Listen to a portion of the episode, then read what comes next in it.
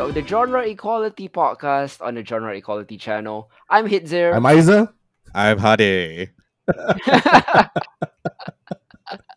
Guys, we practice Uh, yes, uh, those are Hadi and Isa. Not necessarily in that order. You Mhm. can match your voices to their names Exactly. later on. Uh, there's, there's just a little in joke because we keep messing up our intros.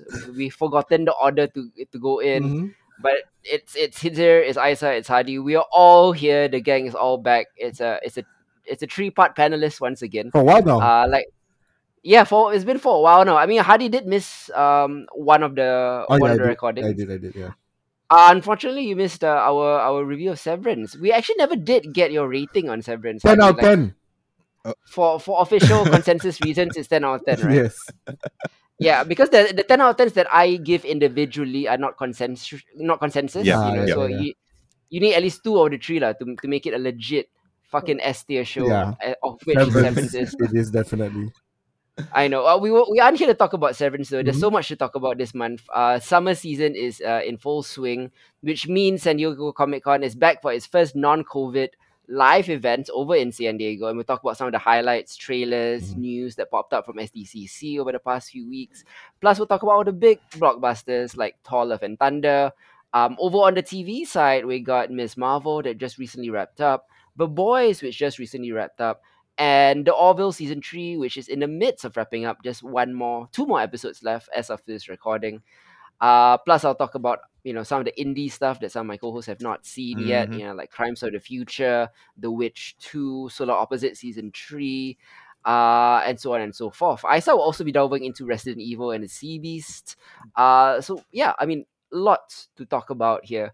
Let's begin though with a bit of news lah, like a bit of um we we haven't we haven't covered Comic Con news in so long because Comic Cons have been gone for two years. Yeah. Um, and it's nice to see you know all those big panels back, huge crowds in Hall H over in San Diego.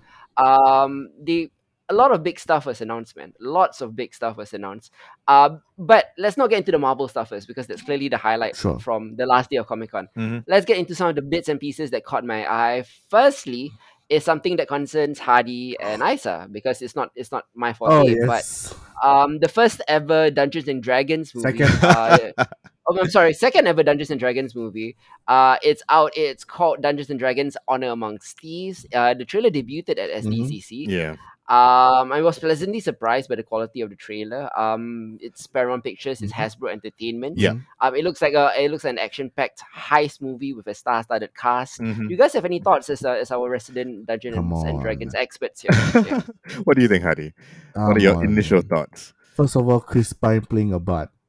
I mean, Mm. Yeah. Enough said. yeah, sure, right? Like it's uh, for me, especially when I run games, like it's a given that all your characters are hot, Yeah. right? Uh, and Chris Pine as a bard totally makes sense. Uh, Yep. We will see if he tries to seduce any uh, dragons, but I hope uh, so. uh, hopefully, fingers crossed. Mhm. Um, yeah. Outside of that, any any thoughts, uh, hopes, wishes, prayers? I mean, okay, first of all, if you remember the first movie, yeah. Uh, uh, the one Jeremy Irons. Mm, oh uh, yes. Just saying. Uh, that was a clusterfuck. Oh yeah. yeah. But like in a weird way, it is it is sentimental as well. Mhm. Like Mm. it was it's those kind of like straight to DVD kind of movies, even though it, it was released in theaters lah. But Yep. that was the quality of it lah. You know, Yep. so it's never been a good D and D movie ever. Mm. Um, this does bring some uh panache and some uh uh quality to it, right? With the cast and all that. I mean, Mhm. come on, the cast. Hugh Grant as a rogue, right? uh, uh, John Page. I can't pronounce Roger. Roger. Ro- how you pronounce his name? the Bridgerton fella. Renee? Uh, the big- Yeah, um, yeah. yeah, uh, yeah. So uh, the the Bridgerton guy, right, playing a paladin. You know, like oh, Yeah. and obviously Michelle Rodriguez will be a barbarian. Like that does make sense. so I mean, like the typecasting of the characters are great. Yeah, yeah. Right. Mm, Um, mm. the, the the the monster designs from what I can see from the trailer looks epic. Like Yep. everything kind of just fits really well. I mean, I don't know what the hell the story is about. I mean, they release some evil and they have to put it back in or something like that. Yeah. Uh, Sure. sure. Uh, but from what I see from this just this uh, three minute trailer, I'm kind of excited uh, uh, for the movie itself. lah. I believe that Um, I mean, they they did uh, work with Wizards of the Coast very closely with the storyline as well. Yeah. Uh, so I think uh, the a lot of the setting will be at Baldur's Gate from. Yep. Uh, sorry, not Baldur's Gate. Uh, Waterdeep. Sorry. Yeah. Uh, City of from what baby. yeah you know from what we can see so hopefully uh it lives up to expectations but you know i'm i'm still holding back you know from like, expecting too much from this yeah. Yeah. Uh, my I'm I'm setting the bar low, right? Given how I mean, you put Jeremy Irons in a in a Dungeon Dragon movie and still Exactly. like that. Yeah. Uh, I, I think the CGI in the trailer looks great. Mhm. Uh, I do think it is a fairly interesting cast that they're putting together. Like there, It there is. is some weight behind that, both in terms of like action and uh, acting uh, ability. Mhm. Uh, I'm not sure how. I'm not sure how great the the the the dialogue is going to be necessarily you know Mm-hmm. uh, and and i think one of the things i've always struggled with is that dungeons and dragons is such a strange experience to Yes. explain to people even if you're telling other players who aren't at your table right reliving that experience is very very difficult i'll be Different. interested to see if they can I, um, try and capture just a little bit of the essence of the sh- kind of shenanigans that go on right uh, Mhm. diving into a gq is ridiculous that was yeah so i was thinking why what Uh, was that strategy right there yeah but then that kind of also is the player agency yeah that happens on tables also yeah like the yeah. unexpectedness of like you know people jumping into a ge- gelatinous cube Yeah, like you know exactly. it's going to cause acid damage and you're going to be uh you're, you're to be stuck in that for a while you know yeah. so, So, yeah so that's an interesting twist like i mean i i hope they they do play on that player agency thing lah. yeah, uh, uh, so Mm. I'm definitely gonna watch it. Uh, I'm not gonna I'm not gonna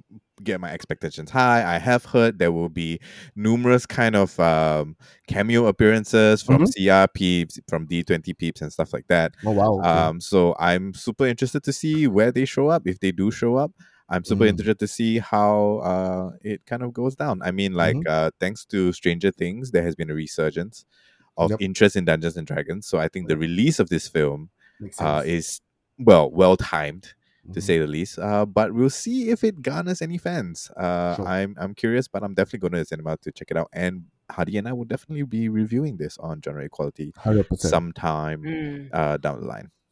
in 2023. Yeah. Um, over in the live panel, the the panelists were very um upbeat over the success of this Dungeons and Dragons film, particularly because they are they, they quite admit that lots of people uh the reason this was possible is because Critical Role is out there and has um you know made Dungeons and Dragons um the the streaming Twitch kind of hit that it is, you Mhm. know. Yeah. Uh for for live role playing, you know, um and uh, of course, you know, as you mentioned, Stranger Things and all that. So it's brought D and D back into the limelight. Uh, eager to see how it fares in the box office and whether or not it is good, which remains to be seen yeah next year. Um, other little bits of highlights from SDCC 2022, of course, is uh, Avatar: The Last Airbender will be getting an animated movie Mhm. uh, featuring Aang and the original crew and the original voice cast coming back for a two-hour film on Netflix.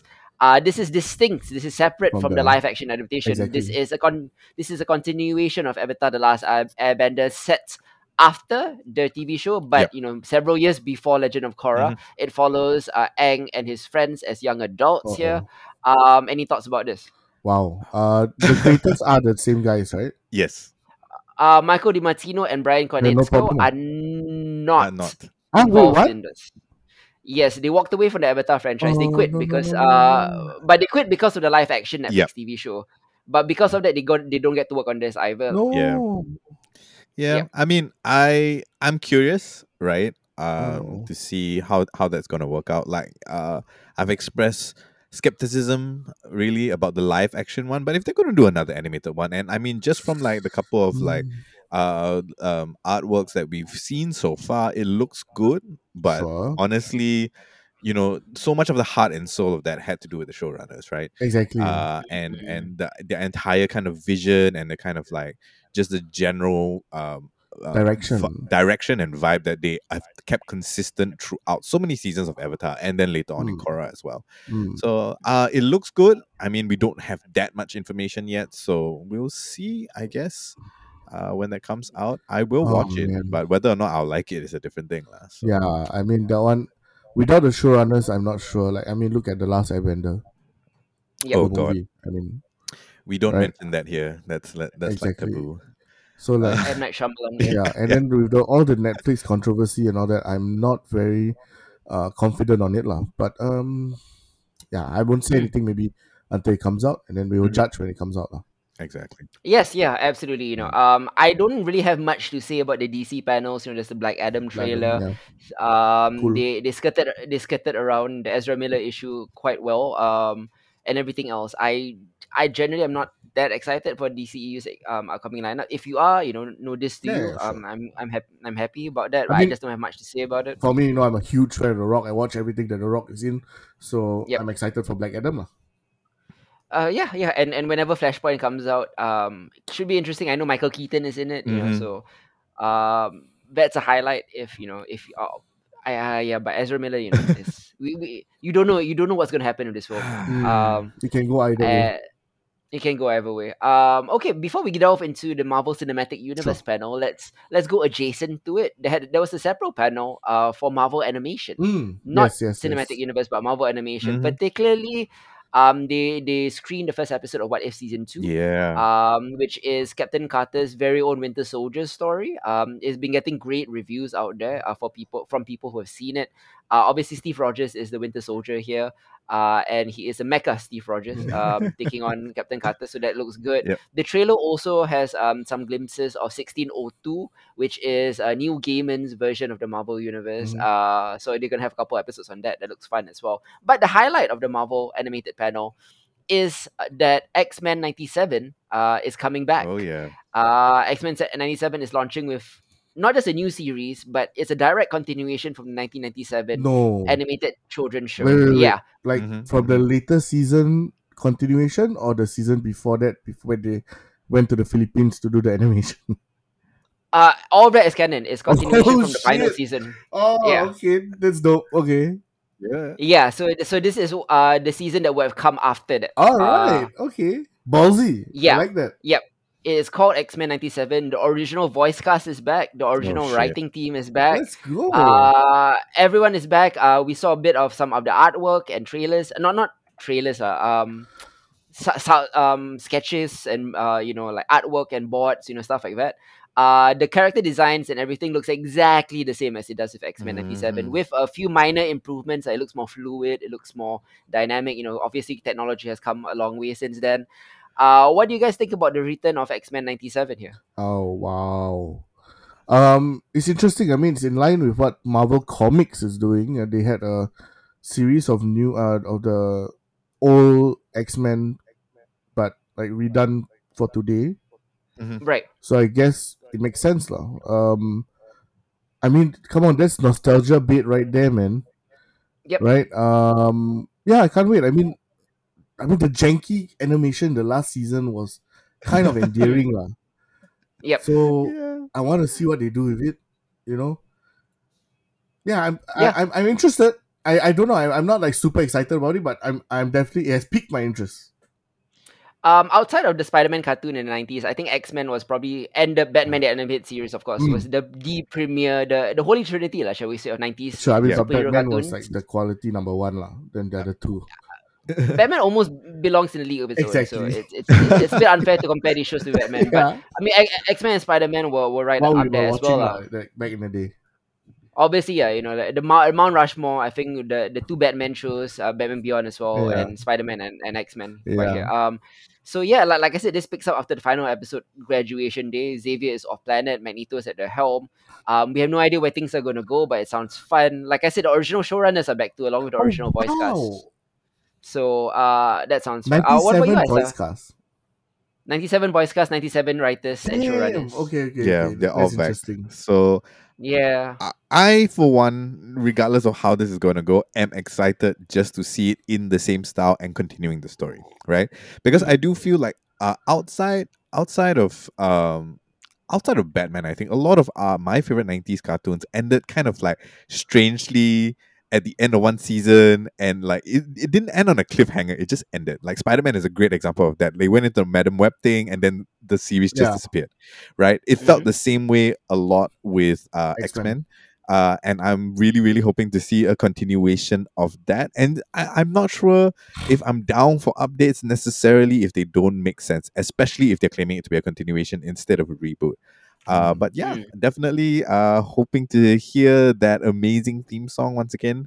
Uh, Yeah, you know, uh, and with everything that has gone down, like even if they're keeping to the same style, seeing that shit in HD, hell yeah, let's bring it on. Uh, I'm I'm curious and I'm hopeful. Uh, but Mhm. we'll we'll see how it goes, right? And in general, like just like more mutants means you know very soon we're gonna have you know mutants uh in in MCU, so I'm down for Yep. that as well. I mean, Yeah, yeah, um I'm down to. speaking of speaking of the MCU, you know, um X-Men 97 is not the biggest news to come out of the Marvel No. panel. The main Marvel cam- panel was in Hall H on Saturday, so yesterday our time, and it revealed not just trailers but the upcoming calendar for the rest of Phase 4, Phase 5, and Phase 6. Mm. uh, what they're now dubbing the Multiverse Saga, the continuation or the sequel to the Infinity Saga, which was Phase 1, 2, and 3. Yeah. Mhm. Um, so there's been uh, some slight shakeups, but for the most part, uh, we know I think 80% of what was coming out, alongside a couple of new surprises here. Mhm. Um, so it has been revealed that the Black Panther Black Panther sequel Wakanda Forever Mhm. will now be the final installment of Phase Four. So Wakanda Forever coming out later this Yep. year Yep.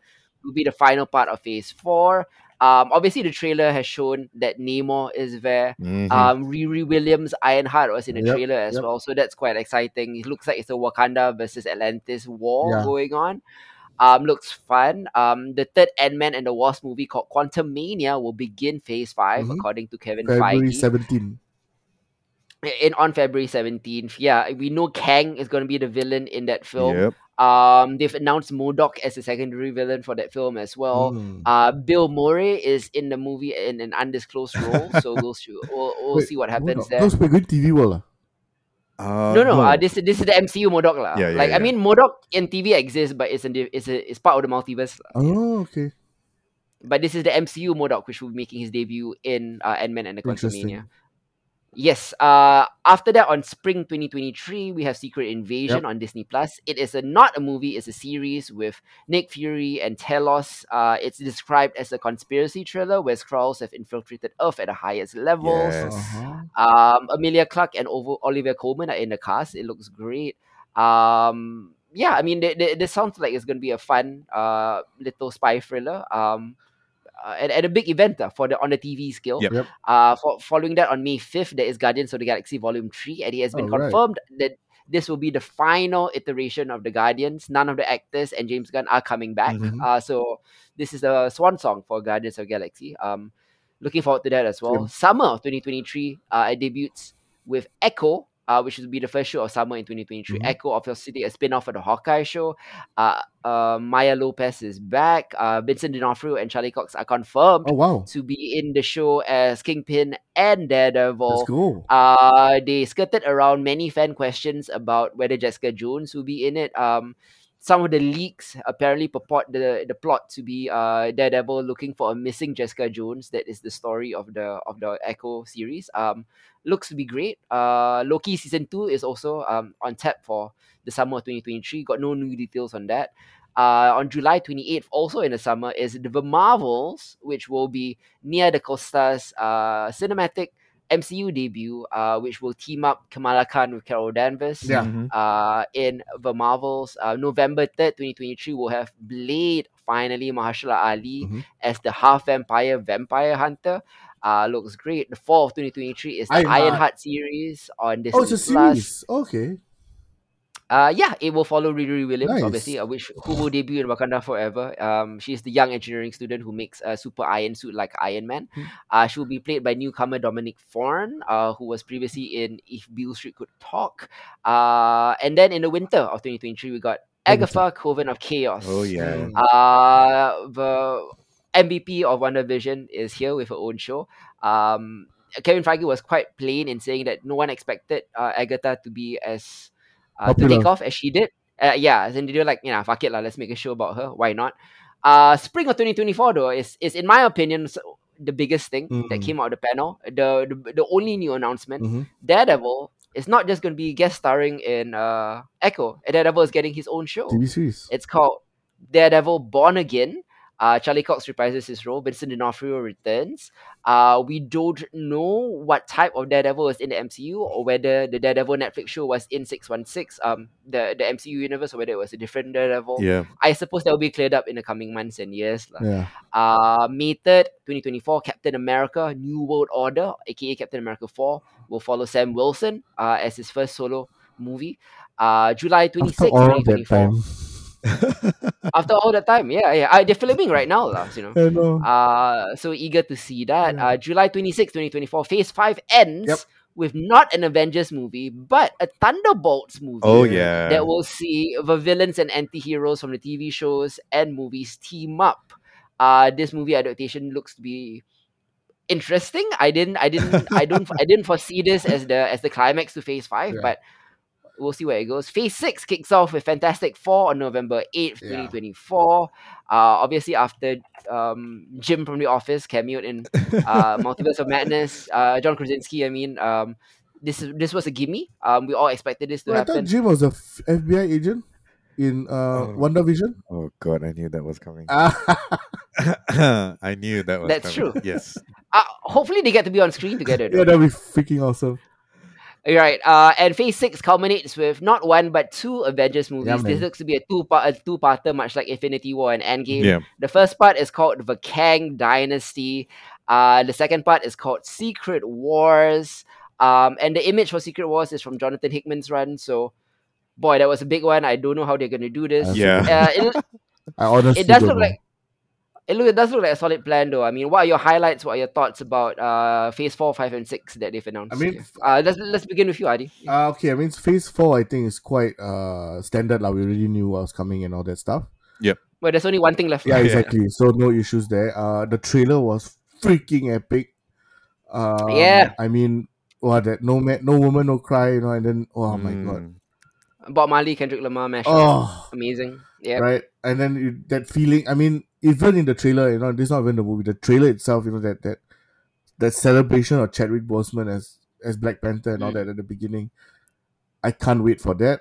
I mean, nostalgia. I mean, I, I'm I'm just waiting for how they're going to introduce Namor and the Atlanteans, lah. Because Absolutely. I mean, Yep. there's some Aztec Mayan kind of thing going on.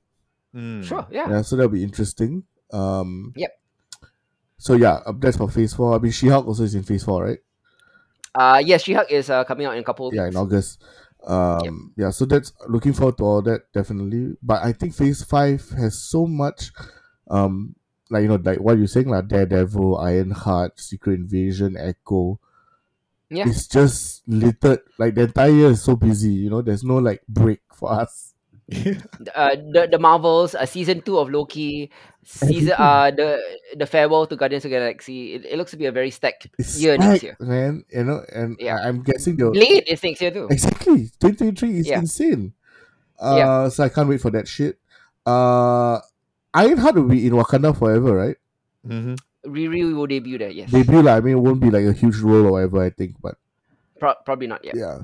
I hope her her, her, Ma- her, her Iron Man suit will be the Gundam inspired suit that she created the first time. Mhm, mhm. I do hope we get to see that. Yes. But apart from that, yeah, um, yeah, looking forward to the MCU. Definitely, uh, the Phase Five, uh, the Phase Six. I mean, it's still you know quite a, too far into the future for me to really like look forward for it. Um, uh, it's it's three years away, lah. exactly, It's not that far. not in that far, future, but yeah. still, you know, I want to see how we get through Phase Five first. Yeah. Right. Yeah, and uh, see what what are the uh, ideas and what are the storylines that are going to be established in Phase Five before I can get Mhm. really excited for Phase Six, lah. Mm, Yeah. Right, right. Uh, what about you, Isa? Oh wow. Uh, H- uh, Hadi is absolutely right. We're gonna be really busy uh, with just Marvel stuff next year. Uh, stuff I'm looking forward to. Uh, curious about Secret Invasion and how they're gonna do that. I think they went the right direction with doing it as a series, just because like Secret Invasion had so much, right? And also we know that with Secret Invasion, the possibility of bringing on several very big characters from the comics uh, becomes uh, uh, reality, right? Mm. Uh, if Yep. they decide to do that, uh, excited to see uh, you know Nick Fury back to his antics with uh, with Talos. Uh, Yeah. and uh, I'm, I'm I really really hope uh, it's as good as I imagine it could be. uh, Mhm. for that. Mm. Yeah, uh, Guardians of the Galaxy, hoping to see kind of like a wrap up for that. I'm glad they're kind of wrapping it up. I think that we do need something new in that space, literally Mm. and figuratively speaking. Uh, I'm for guessing sure. like some Adam Warlock stuff is going to go on, right? Yeah, They'll be wrapping up the storyline. Yes. yeah. So uh, I, I want to see where that goes. Uh, I want to see if they any they tie in any more kind of like cosmic related stuff that they brought up in Eternals, maybe. Oh yeah, I forgot about Um. Yeah, curious Yep. about that. Uh, just fresh off the Miss Marvel hype, super excited for the Marvels. It's a bit of a wait, uh, but Mm. I'm curious how Mm. that goes. Super, super excited to see how uh our young star manages on the big screen. Yeah, man. Um, Mm. because she's done really, really well on the small screen, and I want to see you know Yeah, uh, where she goes from there. Um, Yep. Loki season two, we'll see. Uh, Blade, excited. Ironheart, one of my favorite kind of like new characters uh, in the comics in Yeah. in recent times, so super excited for that. Rui's I think um Daredevil, I'm super curious how they're gonna do that. Mm. Uh Captain America New Order, when I saw the poster for that, right, I was just like, are we gonna do Hydra Cap? Can we do Hydra Cap? Um, Mm. you know, just because New Order kind of like sounds in that direction, but, yeah, but we like, probably Hydra's never dead, will. Right? Yeah, I know, I know, but still, like the Hydra Cap, like uh, That was arc was awesome so twist. good. It was so good. Yeah. What I'm really excited about actually is Thunderbolts. Uh, much Yeah. like you hits, I'm very uh was very surprised for that to be announced. as Thunderbolts the- would be led by uh, Winter Soldier, right? I Uh, don't no, think so. um, it's agent. US Yeah, agent. US Oh. US agent. Oh, okay. So it won't Yeah. Okay, it's not. Uh, it's not uh, Bucky's Thunderbolts, lah. Yeah, but I mean, like No, no. the cast is stacked. ah, right? You Mm. got Yeah. Florence Pugh, you got Tim Roth, you got I, I mean, like Sebastian Stan, and Ah, all so of that. Abomination So is coming in. yeah, uh, I'm super Yeah. excited to see that. I don't know what Ol- Olga Kurylenko's Taskmaster is going to do, very Mm. honestly, but sure. Uh, Um, technically, though, it's not really U.S. agents team. It's uh, Julia Louis Dreyfus's team. Oh, that's true. Um, I, It's yeah, Veep's yeah. team. yeah, Yeah. It, uh, yeah, it's Veep's team, Selena Ma- Meyer's team. Uh, Then where's her Batman? Oh no, she fired him. yeah, yeah, I, I would love to see Gary, Gary Walsh in there as well. Uh, Tony Hale. Um, uh, yeah, but Thunderbolts looks great because it's uh, it's MCU's first ever anti-hero team. Yeah. Mm. Um, I assume they're gonna do a more, slightly more serious version of Suicide Squad. You know, kind of like that. Yeah. okay. Um, yeah, with you know Yelena is in the uh, Taskmaster, Abomination, U.S. Agent, um, and probably more villains that they'll be setting up in the upcoming shows and movies. Sure. Yeah. Also, um, eager to see how that goes. yeah, so fingers Uh, crossed. Um, Mm. yeah, Yeah. and we're gonna as- I'm, I'm fine. yeah the first family coming back to Marvel. Um, Mm. Fingers crossed. I mean, like we've seen so many bad Fantastic Four movies at this point in time. You know, whatever they can give us that isn't that, I'm fine with. But again, all these things are like kind of far off into the future. Right now, I'm just psyched for Wakanda Forever, and I'm curious where where we're gonna go. Uh, I have a feeling that even what they teased is just a little bit on the surface, especially if we're gonna end Phase Four on it. Um, Yep. So fingers crossed we get uh, everything that they've teased and even more. Right, you know, um, a good way to tra- transition from SDCC to our Hmm. main episode. Uh, our first topic here is Thor: Love and Thunder, which is of course the latest MCU film and the fourth entry in the Thor franchise, directed once again by Taika Waititi. Uh, Love and Thunder finds Thor, played by Chris Hemsworth, on a journey uh, unlike anything he's ever faced before. Um, a quest for inner peace. Uh, he is effe- effectively retired and trying to find himself, but that retirement is interrupted by a galactic killer, Gore the God Butcher, played by Christian Bale, who seeks the extinction of the gods of any god in any pantheon in any world. Mm. Uh, to combat the threat, Thor enlists the help of King Valkyrie, Tessa Thompson, Korg, his ex-girlfriend Jane Foster, who is now the mighty Thor, uh, inexplicably wielding the, his magical hammer Mjolnir. Mhm. Um, together, they embark upon this cosmic adventure to uncover the mystery of the God Butcher's vengeance and stop him before it's too late. Let's begin with you, Isa. Uh, what are your overall thoughts on Thor: Love and Thunder? Oh man, uh, I love the costumes. Uh, love the return of the characters. Same. Love uh, Broken Mjolnir is so cool, so Mhm. so cool. Uh, all of that is great. Uh, but shout out to Christian Bale who didn't give a shit and just basically acted the hell out of his role in his own movie while everything else was going on. Yep. Uh, yeah, cause like Gore Gore didn't belong in this movie. Gore Gore needed his own movie. uh, and it was that well done. Um, so much so that it completely created this incredible dissonance for me. Um, seeing Thor and gang uh, kind of like fight Gorr. Uh, overall, I had fun. I had fun with it. I think there were a lot of kind of like visual aspects to it that I really kind of enjoyed and was taken by. Uh, but it wasn't as funny as Mm. I thought it would be coming off the back of Ragnarok. Right, I Mhm. still think Ragnarok is is still more objectively funny Yeah. for all of that. Uh, just um, yeah, you know. Uh, otherwise, I think like much much like other movies in this phase, uh, it's been okay. Right, uh, you know, certainly not one of the great Marvel movies that we've had, uh, and not even one of the great Thor movies we've had. Mhm. Uh, so you know, can't say it's very middle in the pack, but overall a fun watch and uh, kind of like a great addition to the lore. Uh, what about you, Hadi? Agreed. I mean, first of all, you all know. Okay, I mean, no spoilers first. Okay, the movie itself, I feel, uh, I mean, off the back of Ragnarok, we are expecting something of equal or even better kind of like value, I Mm. guess. Mhm. And to an extent, I think it tried to deliver on that. You know, trying to continue on the Ragnarok tradition. Mhm. However, I felt uh this movie was trying to do a lot in one in in, in a s- too much maybe at Mhm. times. Yeah. Yeah. You know, uh, I mean, because they were trying to introduce a whole other side of Marvel that that has been kind of introduced in in in Moon Knight. You know, the whole gods and all that. Mm. But like, it was very hastily done. It, it, it didn't feel very. It felt very pushed on instead of a living, breathing kind of uh, part of the universe. Mm. Like the whole god thing just felt very weirdly placed. Mm. Uh, so the ex guardians are gods again. I thought they're not gods. You know, like I mean, if you remember what uh, Odin said, like back in like Thor one, you know, Yeah. you know that kind of thing. So there was a bit of like this uh weird, uh, like I think dissonance. Like yeah, you're right, lah. Um, in terms of like, but then like the cameos were really like great. Like Russell Crowe as Zeus was something that I didn't know that I needed.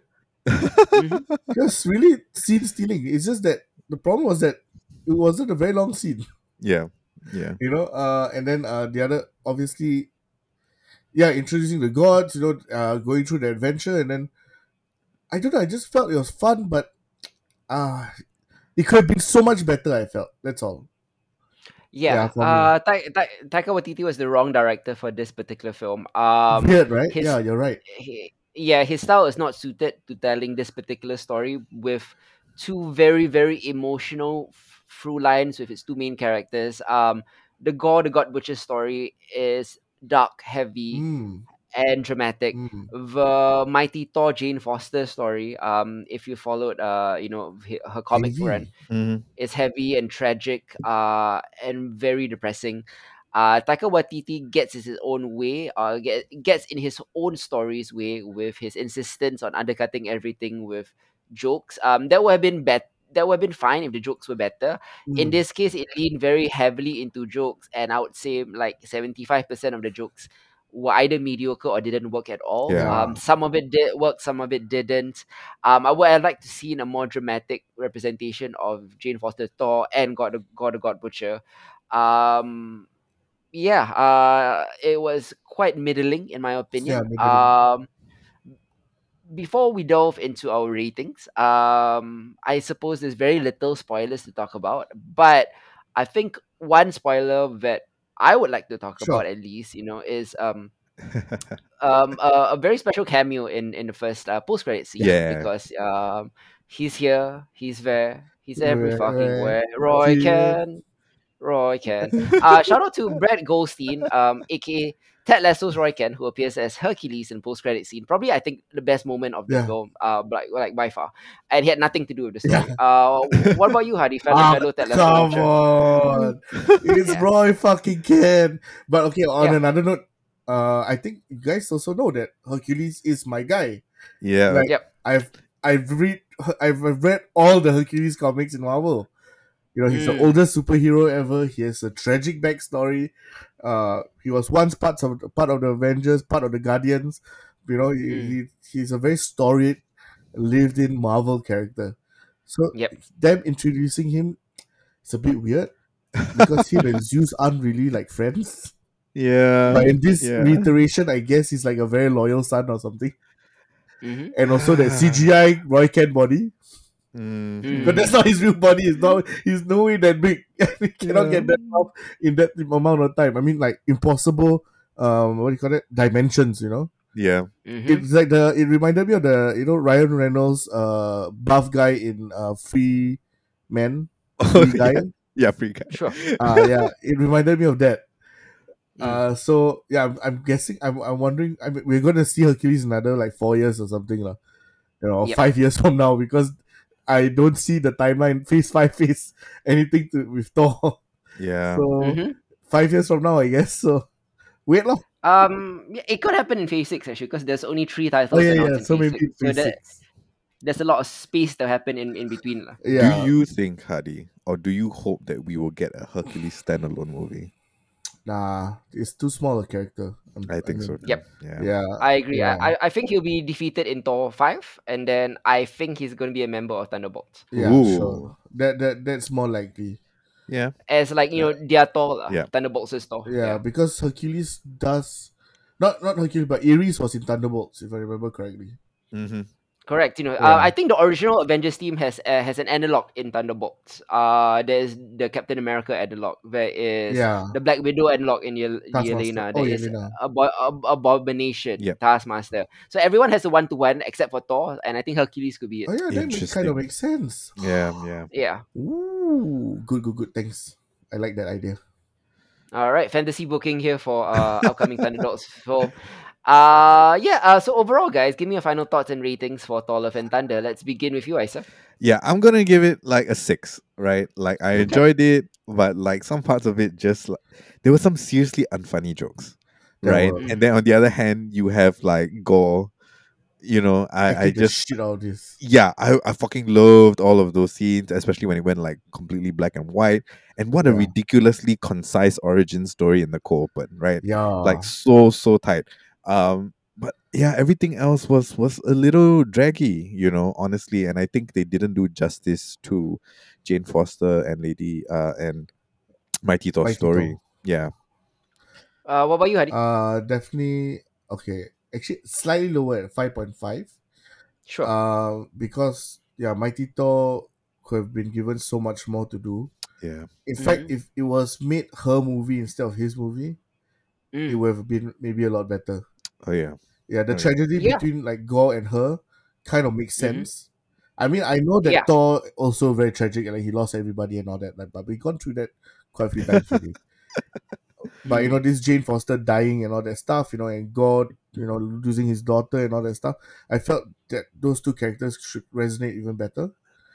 I'm Yep. just pissed because that was all we got for eternity. Oh my you god. You know, like eternity, this one once in a lifetime kind of being you know this great presence in the marvel universe you know and that was all yeah but yeah anyway yeah 5.5 for me lah Yeah, yeah, he was a cardboard cut cutout. Literally! Uh, um, wishing well. Um, yeah. Um, they did nothing with Tessa Thompson, who was given Thank you, absolutely yeah. zero zero character development here. Yep. Uh, Natalie Portman. Uh, I'm sorry to say, wasted her time here. She shouldn't have come back to the MCU. She should have stuck to her guns and been like, "I'm a serious actress. Um, I'm not going to do this shit anymore Yeah. because they wasted her again." Yep. Um, Christian Bale obviously leaks above what this movie called for him to be, so he was quite good. Uh yeah, um I'm rating this even lower than Hadi. It's five out of ten for me. So it's five, five point five six. Yeah, pretty close. Um I would have given it a four if not for Roy Kent. Roy I know that's not his real name, but but Roy Kent saved the film for me.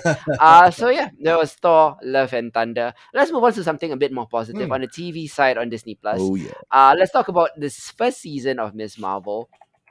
Um, you know, with Miss Marvel, it's hard to talk about how important Miss Marvel was as a character to uh rejuvenating Marvel comics Yeah. in the 2000s. Mhm. Um, when Peter Parker first swung onto Marvel Comics in 1962, right, he kind of changed the game. He changed the world. For the first time, there was this relatable, flawed superhero for teens. Uh, a stark difference from all the aspirational gods and heroes who came before him, the billionaires, the Superman, you know. And and as Spider-Man exploded in popularity, a weird inverse thing happened. Because he was so popular, he lost his outcast relatability. And for decades, Marvel and other superhero comics in general have been trying to recapture that lightning in a bottle, Mm. that Peter Parker lightning in a bottle to little success. That is until Kamala Khan arrived. She made her debut on the pages of Captain Marvel before getting her own solo series in 2014. Yeah. And Kamala Khan's Miss Marvel became the source of much hoopla, specifically for being the first Muslim superhero to headline her own series. Mhm. But, you know, kind of underneath all the right wing backlash and progressives introducing identity politics to comics, all that uh, weird arguments online, right? There was this wonderful story about an insecure teenage superhero that managed to recapture what made Spider Man more so magical. Kamala Khan was transcendent. She was Yeah. silly and short sighted and overeager and a fangirl who's totally out of her depth. Yep. As depicted by writer G. Willow Wilson and Adrian Alphona on, on the art, she was utterly charming. Mhm. This combination of her relata- relatable teen life, schoolwork, school crushes, parties, and her rich home life, courtesy of the Muslim upbringing, uh, made the Miss Marvel comics feels feel like a breath of fresh air. Do you think that the Miss Marvel show managed to translate it to a reasonable degree on on the small screen? Uh, let's begin with you, Hadi. What do you think about Miss Marvel, the TV show? I mean, at first I was a bit confused because the powers have changed, right? Yes. Kind Um, of, yeah. Kinda. I mean, yeah, because it's uh now. Yeah, some It's not shape shifting anymore, right? Yeah, it's not the shape shifting stuff. Uh, it's not from her, but it's still from her DNA though. Yes. Mm. When as revealed at the end lah. Sorry, spoilers, Spoilers, alert. but yes. Yeah. Yep. Um. However, aside from that, uh, that that that uh power thing, Miss Marvel, perhaps is one of the best TV shows, Marvel TV shows in a while. In the MCU era, Yes. for sure. Uh, in the Disney Plus era, Dis- for yes, sure. yeah. Disney Plus era. Um, Yeah. it has a lot of heart. I think it's also because of the enthusiasm and the the the the, the, the very young cast.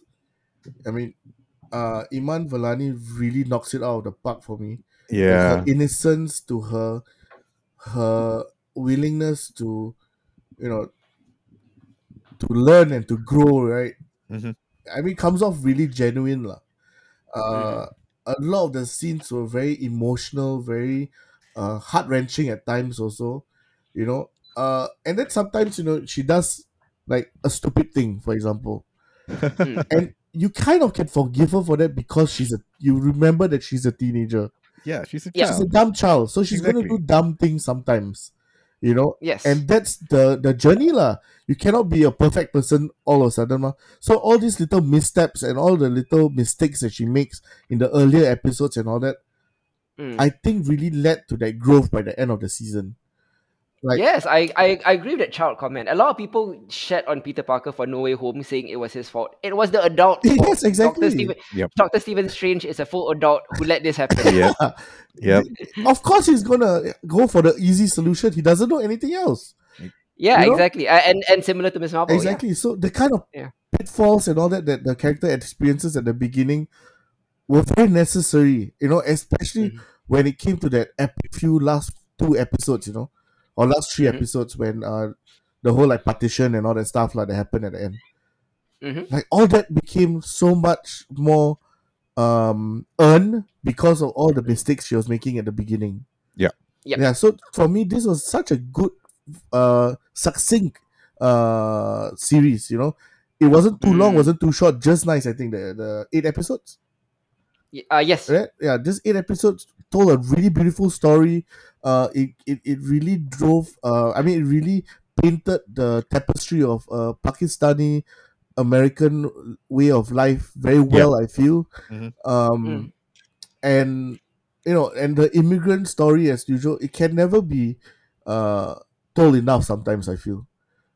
Yes. Like some people are sick of it, you know, like ah, lama, another diversity thing, another. But Mm. to me, I feel that this story is important, Yeah. and I Mm. and I think that they did such a good job in not blowing like it's not on your nose, you know, all the time. Yep. It's just like a matter of fact kind of thing. This is their life. This is how they live.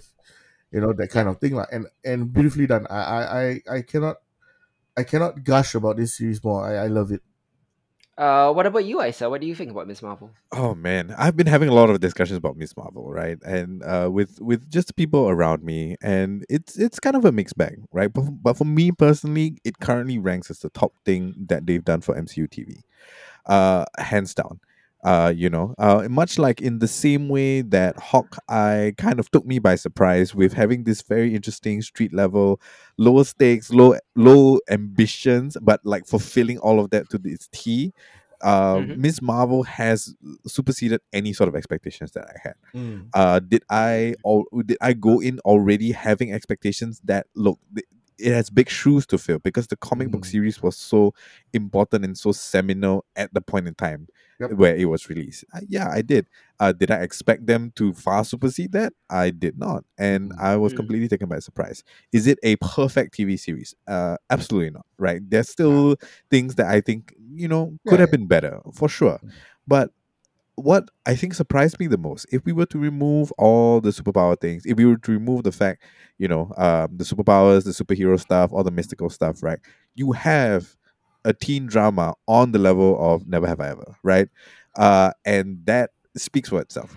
You know, the cultural specificity in which they go into that, the care and detail and attention that they pay to the everyday life of this teenage girl and her community and her you know her coming of age story essentially with the discovery of her powers um so much so much attention and so much care was placed into that and that really really shows uh Yep. and that to me is is filling this it's filled this gap right in everything that the MCU has come up with recently whereby sure you've been giving us a decade worth of superhero stories some of them amazing some of them okay some of them not so great. But you are finally giving me something different uh Mhm. for once. And that to me is why Miss Marvel stands kind of like honestly uh head heads and shoulders above everything else. Like love WandaVision love Loki love Hawkeye. Uh but Miss Marvel feels special. And I hope Mm. that you know um it continues to be special that way despite all the furor about all these people who can't see past their own noses Yes. Uh, Disney Plus MCU has its pluses and minuses. The plus obviously is there is the QC there. Kevin Feige has quality control, so you don't get um stuff like Iron Fist and stuff like that, right? But at the same time, also the QC and the strict continuity doesn't allow it to reach the heights of say Agents of Shield season four, five, Sure. Daredevil season one, Punisher season Yep, one, and stuff yep. like that. Uh, but in the context of the Disney Plus era, Mhm. Miss Marvel is easily the best show that they've done Yeah. Um, it is delightful. Um, Bish, Bisha K. Ali uh, and uh, the director duo of uh, Adil El Arbi and Bilal Falah, who actually did Bad Boys for Life, which uh, me and Hadi actually watched. Yeah. Um, great film too. Yeah. Um, surely he, they made this seem like more than a Spider-Man read up. yes You know, it's this like shot of candy colored joy, and it's a fantastic coming of age comedy, fantastic coming of age drama that happens to occasionally moonlight as a superhero show. uh, as we've already mentioned, but particularly newcomer Iman Vellani kind of delivers this star-making turn as the lead, playing this average 16-year-old Pakistani American who's a total fangirl for Carol Danvers, uh, aka Captain Marvel. But even as she's struggling to find a place at in in her Jersey City school home, um, and and you know at home and obviously in Pakistan later on, she suddenly gets superpowers and it kickstarts this superhero origin journey. Um, really love the aesthetic of the show as well. Mm. The Scott Scott Pilgrim meets Spider Verse meets Mitchells versus the Machines editing aesthetic Yeah. of pop art visual. You know, um, I love the story. I love the acting. The details are what makes this special. Though the the great music, Mhm. uh, Pakistani and Indian music to you know uh, Riz Ahmed, Sweatshop Boys. um, the, there's the casual discussions of the best SRK films. There are vivid depictions of the partition. Um, to which I think this show did what Watchmen did for the Tulsa 1921 massacre. Yeah. Um, it, it introduced to a mainstream audience something in a real big historical event that most mainstream white people didn't know about, particularly the partition. Um, and that's what uh, Watchmen did for Tulsa last a couple of years ago. Mhm. Um, it has a very accurate portrayal of being a practicing Muslim in a westernized world. Um, their depictions of taking wudu, um, celebrating Eid, uh, you know, and the difference between main Eid and lesser Eid. Um, Yeah. Yeah. um, a kid a kid being tricked into consuming alcohol, which is straight out of issue one of Miss Marvel. Uh, you know, um, and nothing, you know, like I think me and Hadi has discussed this. Nothing has kind of angered me more Oh in pop culture than than watching white people wear shoes into a masjid. Yeah. You know, um, details like that. Um, it has this colorful immersion into not just Pakistani American culture, but Pakistani culture as well Mm. as the show transitions into Karachi in its later half. Mhm. Uh, such specificity within a universal coming of age superhero tale is what makes Ms. Marvel so beautiful. That's it. the only flaw to the show is I wish that there was less superhero elements. I know it's a I it- know. it's, it's a weird it's a weird argument for a I superhero show. Yeah. Yeah. Uh, but I wish there were less superhero elements and more of the family drama and and you know Pakistani American elements um, and less powers lah. Mm. Uh, but overall, I think it's a great start for Kamala Khan. You know, uh, let's give our final thoughts and ratings before we delve into Sure. spoilers. Uh, what about you, Hadi? What's your final thoughts and ratings? Uh, I'm gonna give it a eight out of ten for me. yep, Ooh, Yeah. solid. same here, same here. I'm giving it eight out of ten as well. Nice. I'm just slightly below. I'm going to give it 7.5. Right. Uh, so yeah, um, universally uh, beloved Mhm. here um, on this episode of genre. Uh, great ratings overall. We highly encourage you to watch Miss Marvel if you haven't. It's available now on Disney Plus. All episodes are out. Uh, it's actually oh yeah yeah all episodes are out already. Yep. Yeah. Um, and let's delve into the spoiler section, which is essentially. I mean, I'm not going to talk about. I'm not going to talk about the Captain Marvel thing because it, we kind of knew that was going to Yeah, yeah. happen Yes. it's, it's it's how you introduce uh, you know Miss Marvel into the Captain Marvel cosmic world um by doing something like that. But let's talk about the big M. Oh, yeah. Uh, Oh, yeah. They dropped they dropped the word mutants there. Yeah. Not only did they drop the word mutants, they played the X Men theme song over it. Yeah. So yeah. it's it's clear what they wanted you to do. Uh, and what wanted you to think. Uh, let's begin with you, Hadi. What do you think about this introduction of mutations into Kamala Khan? Do you think do you, do you think it overconvolutes her origin story, or do you think a it's bit, fine? right? I mean, uh, uh, slightly overconvoluted, but fine. I'm fine with it. It's just that isn't she inhuman? Like, Well, yeah. Yeah. I mean, like, But- his and I just had this conversation. but I right? guess they don't want anything to do with the humans after the tragedy of the Inhumans TV show, lah. Yeah. Yeah. Uh, I think Inhumans and mutants are redundant. If if you can do mutants, you do mutants. They only did Inhumans because They they, didn't have didn't the rights, to right? Exactly. Yep. So now they have the rights again, I guess. Yes. Um. In fact, G. Willow Wilson has given several interviews when Miss Marvel came out, the co- the comic book. She said that she originally intended for Kamala to be a mutant, not an Inhuman. Okay. The Inhuman was was a directive from Marvel higher ups because they didn't want to promote any more mutants Exactly. because they didn't Because have they the did- rights. yeah. So fine. Uh, be, let's make her a mutant. yeah. Why not? Uh. I guess it also makes it easier. Kind of like, um, yeah, yeah. It's fine. I'm, I'm, I'm totally fine with this review. Okay. Uh, I'm, I'm just interested. Like that guy. Uh, what's uh, what's his the buddy's name? Bruno. Bruno. Um. Bruno. Bruno. Brian, right? No. Brian. No, I, I- oh, I- I- that's I- a good I- joke. Yeah. uh, yeah. Sorry.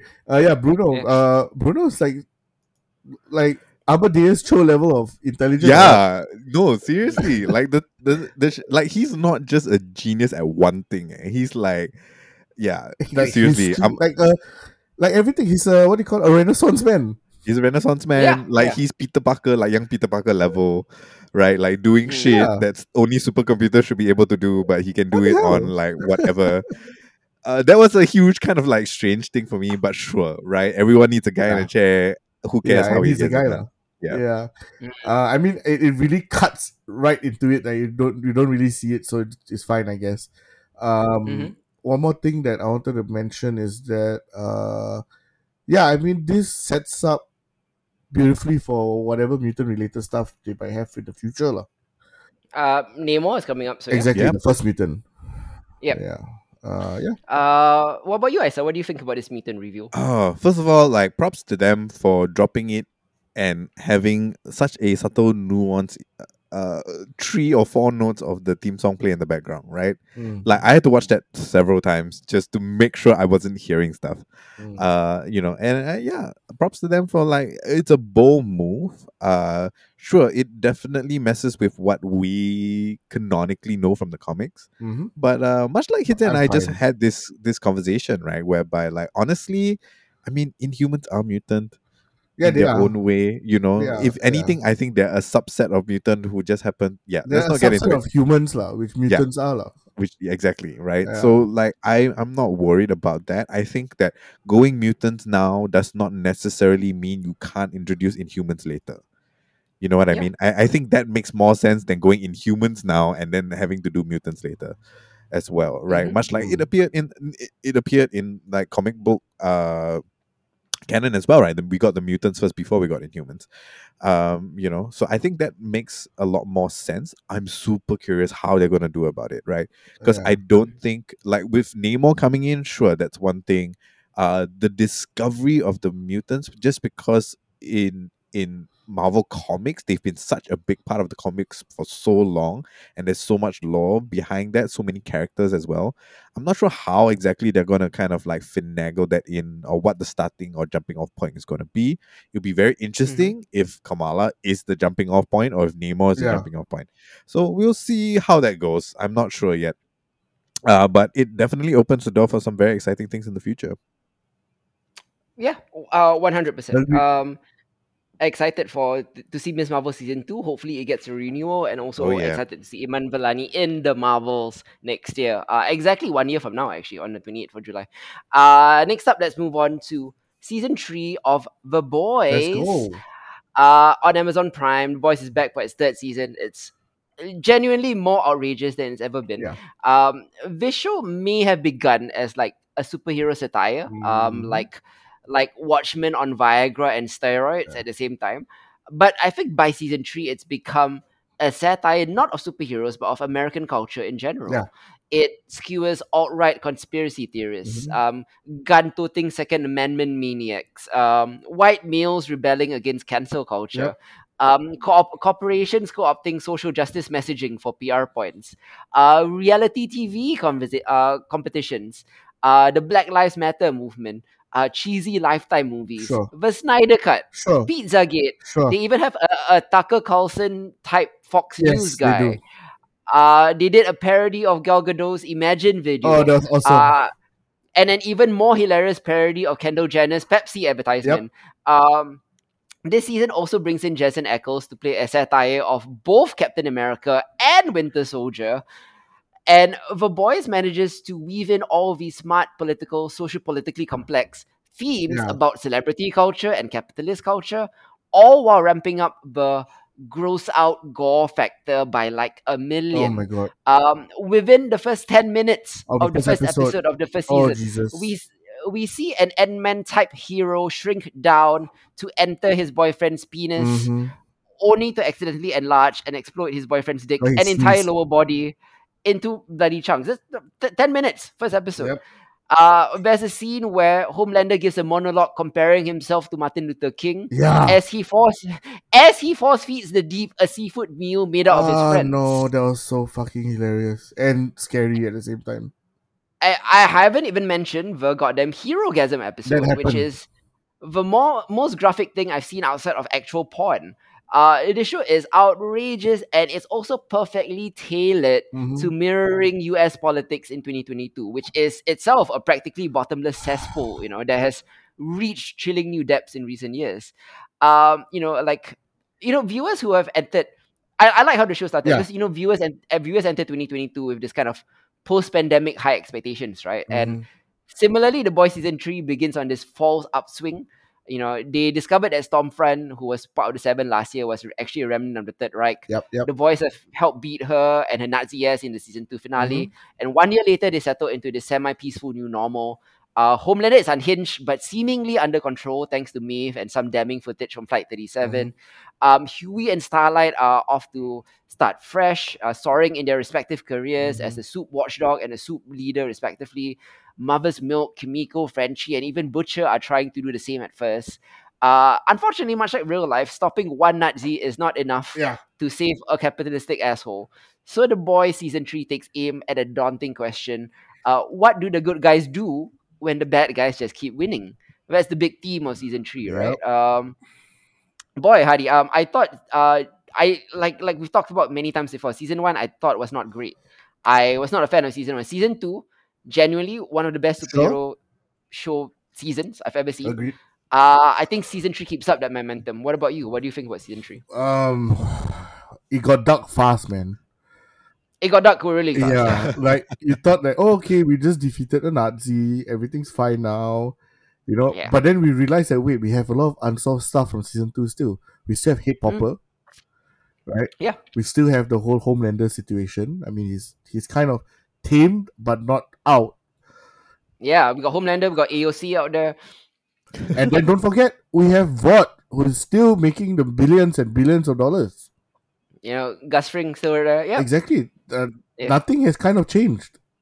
Yep. you know and uh and uh, and yeah it's interesting how they had to get the band back together Mhm. right and oh my lord huey like i, I mean as, uh, huey is one of my favorite characters this season Sure. uh his character arc is great i mean he he kind of gets unhinged himself i guess Huey is the perfect representation of the insecure white male, right? yeah Um, Butcher is not that, Homelander is not that, but Huey, Huey is that. and they and they made him the focus, almost the villain of the season. Al- almost exactly that's the word Yeah. almost Yep. uh yeah uh the introduction of soldier boy is great uh the whole um the world building this year was fantastic lah. i mean we got another deep dive into hero culture and how um outlandish and how uh out of touch they were you know Uh, he, uh, hero worship and hero culture is toxic. exactly Uh, the, the boys has been all about that since season one. I think season three is its most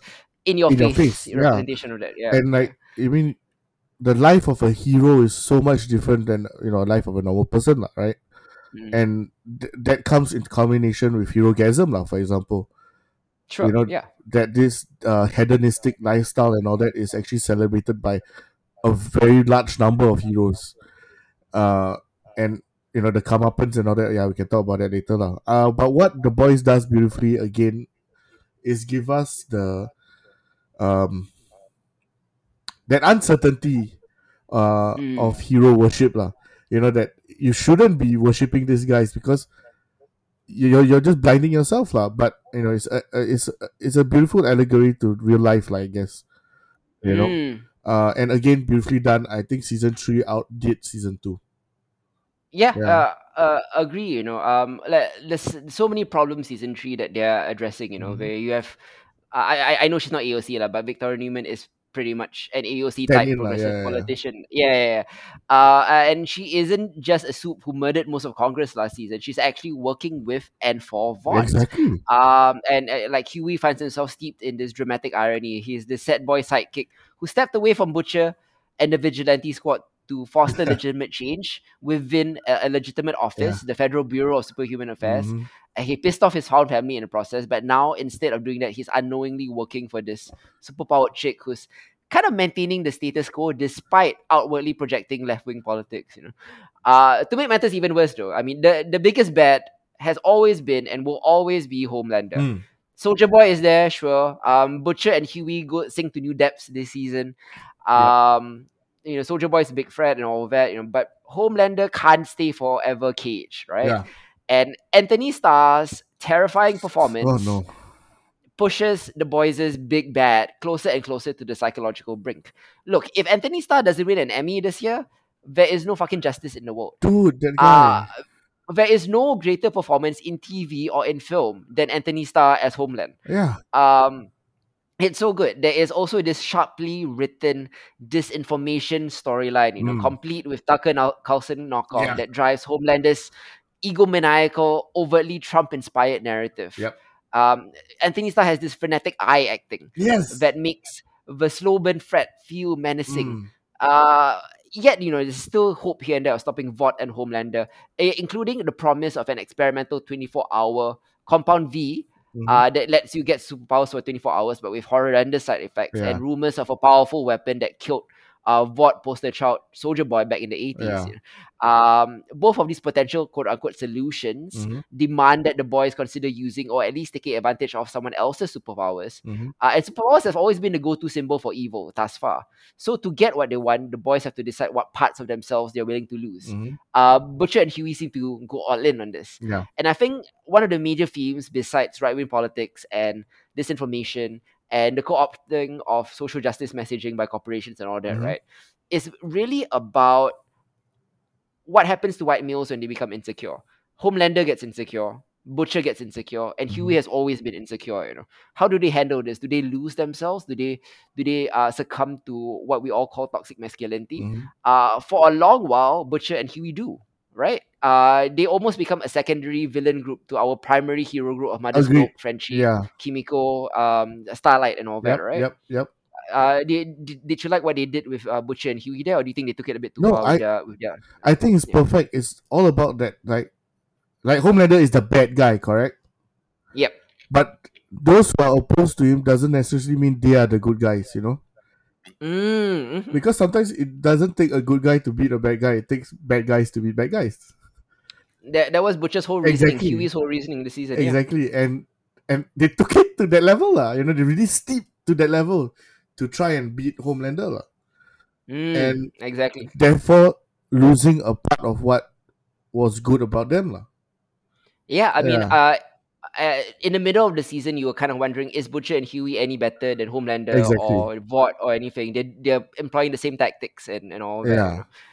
Um, what makes the boys work is is unrelenting allegories to the world in which we actually live in, as as I've talked about. You know, Mhm. Um, season three takes fearless swings at everything from socio-economic oppression to whiny white men crying about cancel culture, Mhm. but it does so with a precision that makes joke after joke, scene after scene, gory kill after gory kill land like a knockout punch.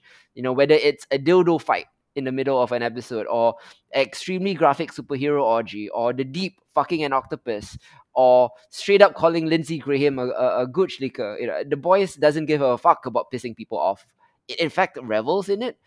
And and the Mm. way the series captures the nature of not just toxic superhero fan culture and toxic masculinity, Mhm. but the whole destructive soup of online conspiracy theories is scary in its accuracy. Yep. Um, it is it's a better representation of modern.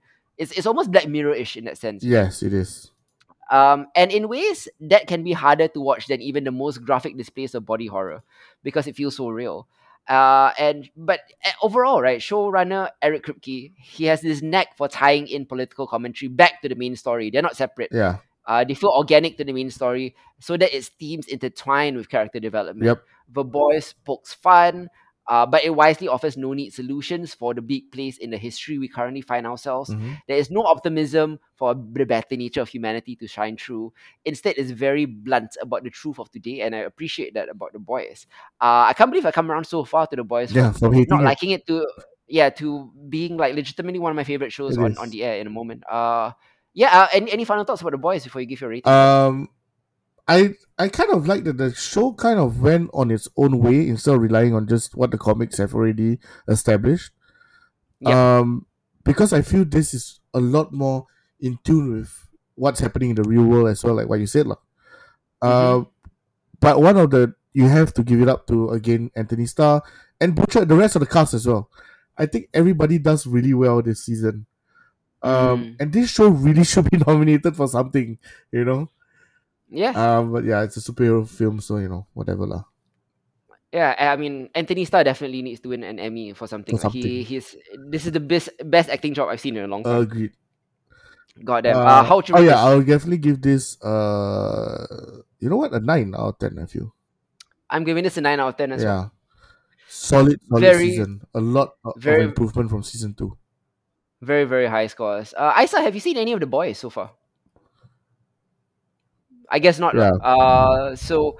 All right, let's move on to, to the Orville then. You know, Oh, um, yes. Hadi, have you, you have you caught up with the I did. The finale was last week, right? Uh, no, there's still two more episodes Oh. to go, but we've caught about Because- eight of the eight of ten episodes. Because there was an extra long episode last week. The one hour plus episode. Yeah, we'll get to its runtimes in just a bit, but Okay. yeah, uh, our next topic is the Orville, uh, season three. Um, the Orville may have begun as a Star Trek spoof, Mm-hmm. But it's since grown to become better than any of the actual Star Trek series of the past two decades. now, yes. And I am, and I'm including Strange New Worlds Yep, in this. yep. Uh, who would have thought that the creator of Family Guy could have crafted such a thought-provoking, dramatically compelling, Mhm. and morally complex science fiction show? Mhm. just with a little bit of that Seth MacFarlane trademark toilet humor sprinkled in. A little bit of it. And it gets lesser And- and lesser every season. Exactly, right? Yeah. Uh, and after a three plus year hiatus, The Orville is finally back for season three. It continues to be a must watch for any Trekkies or sci fi fans in general. Mhm. Um, the new season brings in some interesting new characters and a new look and a new home for Mhm. the sci fi dramedy, which moves from Fox to Hulu. Uh, and it looks like that change has led to some serious upgrades for the show. Not only does the VFX look much better, um, it seems that the writing and directing have matured as It well. has, yeah. Uh, what do you think about season three, Hadi? Oh man, I love season three. I mean, this Yep. is the post Kaylon invasion, Yep. uh, and we we come to a a new reality lah for the the the, the planetary union. Yeah. Uh, and the Orville itself. I mean, there's new characters introduced to the Orville with the ensign. Uh, Uh, Charlie. yeah. Uh, and then with uh, Topa, uh, who is the son of uh, the Moclans. Uh, daughter. I, but oh yeah, spoilers. yeah, okay, yeah. purposely said son. Okay, never mind. Anyway, uh, and then um, obviously, uh, you know, uh, how we come to terms lah with what happened, you know, with the Kaylons. Yep. And though that is explored, I like that they went back to what makes the Orville good, which is the exploration, the Mm, the the the negotiations and diplomacy, you know, mm, and we're right back into that. And Mhm. and again it it it kind of uh works the formula. I, I think that Seth MacFarlane just stuck to the formula and just improved on it. Uh, Yep. and this season I think again uh is really really fun. Um from you know uh going to the shadow realms you know where where where they were in this weird reality thing Uh, yeah. Uh, I, speaking of that, right? Yeah. I, I like I like they mentioned it because every episode of season three is a sequel episode to an episode we've seen in previous correct seasons. like um it's a, Uh, yeah correct see- correct Sequel to the Moclus gender identity episodes. yeah Uh, se- sequel to that time, uh, the commander became a god in a random world. you know. yes yes Uh, sequel to nearly everything. everything um, yeah I, I love that it, they never ac- actually explored any strange new worlds in season three, but they developed upon the strange new worlds they had already explored, Yes. which is something that I think Star Trek doesn't do. They don't follow up. Yes, and this is the follow up thing, which is interesting. Like, which it kind of uh, reminds me a bit of uh, lower decks, where you know they are the second contact guys. Correct, know? and it's just as important, right? But Yeah. n- we, But we, we never see it. Yeah. Yeah, So like you know that, that one of my favorite episodes, the phone episode, the one that uh the guy got stuck Time travel. in in the past, yeah. and then yeah, and, and I mean I don't spoil it, but that was a brilliant episode. I feel Uh, also, also a sequel to uh, to the hol- hologram episode. Amazing, Amazing, episode as right? well. Yeah. And then Yeah. uh, I love that we actually explored like an uh, enemy planet uh, in, with the Mhm. Krills, you know, and Mm. how you know right again like right wing politics, populist politics, and all that can derail um, A peace a treaty. yeah. and all that. lah, You know, all these kind of things are really explored and delved deeply, um, more Mm. so than anything Star Trek has done uh, in the past ten years. In I would say twenty. yes, sure, you know. Yeah. Yeah. Uh like from from the beginning, right? It does that. think it's a season length a season premiere, which is also feature length. It was about 90 minutes as Mm. well. Uh there were no discoveries, no strange new worlds. Instead, we got a dark, in-depth dive into trigger warning, trauma, and suicide and grief, Yeah, dealing with the emotional fallout of last season's Kaylon invasion. exactly. You know, um, we're actually talking about an entire episode dealing with the suicidal ideation of a fucking robot. Yeah. You know? How great is that? Or how about you know recurring antagonist Teleya, who who single handedly dismantled the historic Crow Union peace treaty by winning the Crow presidency Mhm. atop of a wave, as you said, of disinformation, of fake news to boost her her xenophobic, isolationist, populist message. And the best part is that both Uh, sides are doing it. Absolutely, yes, both sides were doing it. Uh, the the episode that you just singled out just now, a tale of two topas, where Yeah. the Orville once again d- dove deep into the thorny issue of trans rights and culture clash. You know, when Bortus's kid Topa requests a transition to being back into a female, Mhm. which is of course a big no-no for the all-male Moclan species. Uh, does the Orville respect the child's wishes and look after his mental health by disregarding the customs of an ally, or do they respect a foreign culture's traditions and disregard our own human morality at the cost of a child's well-being? These are the type of like ethical conundrums that I loved about Star Trek, and that only the Orville is doing these Yeah. days. Um, this show tackles the difficult social, political, moral, scientific, and philosophical issues Mhm. that classic Trek used to tackle, and it does so with such grace and nuance. I can't say enough good things about the show. Same. Um, on the issue of runtime that, that you talked Yeah. about, um, we took such umbrage with Stranger Things season four. Yeah. Look at the Orville season three, Yeah, where like more than- nearly everything's more than an hour. nearly episode nearly every episode was 90 minutes or close to 90 minutes. Mm. Uh 70, 80. The the latest episode was over 90 minutes, right? 87 minutes. 87, so close to Yeah, 90, like one hour and a half. Nearly every episode is an hour and a half. A movie. We're getting a movie every week. yeah, basically. The, the big difference is that the Orville earns every single second of his extended runtime. Yeah. There's not a single wasted moment. Th- there's not a mo- uh, there's not a beat or a story that feels unnecessary. It all serves to tell the best story possible or the best character arcs possible. Mhm. Now this is how you do long run times, folks. Yeah, man. Man, I love the Orville season three. It is the epitome of sci-fi television on TV right now, in my opinion. Agree. Yeah. Um, final thoughts on it before your rating, Hadi? Um. Again, how many more episodes are left? Two more. Oh, nice. Okay.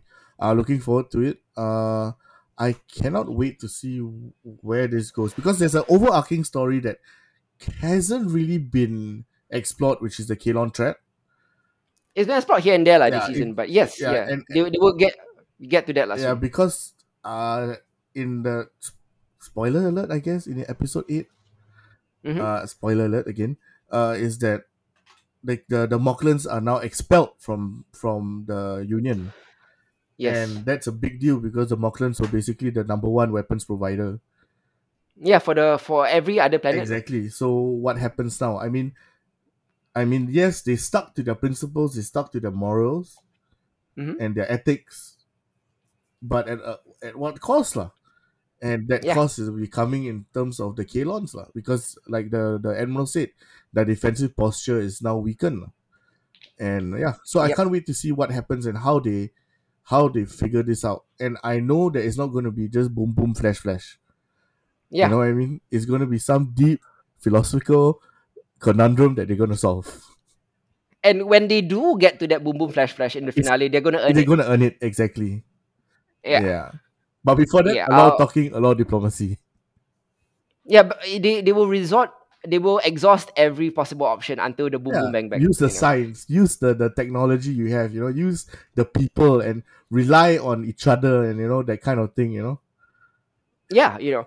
um w- there's the question of Moclus uh, hanging in a balance. There's the question of their new alliance with the all female uh society, which is the anti Moclus. Yeah. Uh but equally discriminatory. I, I I love I love Bortus saying like why would why would we ever deal with such a bigoted society and everybody looks at him. Like, bro, Uh, bro, irony. Bro, the the fuck. Uh, even the time travel ethics is done so much better than Picard season Oh, two. I mean, my come on. lord. The, the time travel ethics thing was so heartbreaking. Yeah, absolutely. I was actually on not on your side on that one. Me too. God damn, yeah. Um, I'm giving this season nine point five out of ten. Oh, what about you? Yeah, easily 9.5. Yeah, yeah. Uh, it. I will reserve the right to push it up to a ten if the final two episodes deliver. But because we haven't yet, it's a nine point five Yeah, for now. For now, for now. For now, yeah. Uh, we'll boy, revisit it in the next next genre lah. We just uh, say the rating lah. definitely, definitely. Oh, oh, on on that part though, um, I kind of have to revise my Star Trek Strange New Worlds rating Sure. from an eight to a nine. Yes. Uh, no spoilers for the Star Trek Strange New Worlds finale, but damn that finale! It took guts to invite multiple direct comparisons to the Mm, original series. Yes. Yeah. uh, particularly one of his most iconic episodes ever. And to do it that way, Mhm. my God, you know, uh, besides the episode being a quasi sequel to one of the greatest Trek episodes of all time, Balance of Terror, Mhm. it also informs moments from another season of TOS, uh, from another uh, episode called uh, The Menagerie. Yep. You know, um, in that episode, Spock betrays Captain Kirk and hijacks the Enterprise to help his former Captain Pike. So I was watching that app a long time ago, the original series, and you're, you're kind of thinking, what the fuck, Yeah. right? How can how can Spock betray Kirk? Yeah. Um, to help some guy he used to work with 13 years ago. But now we know why.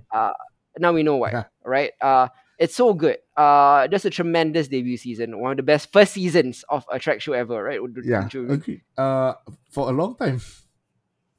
Uh, I think for any Trek show, there's never been a good season one. Oh no, yeah, you're right. Every season one kind of sucked. Even uh, uh TNG.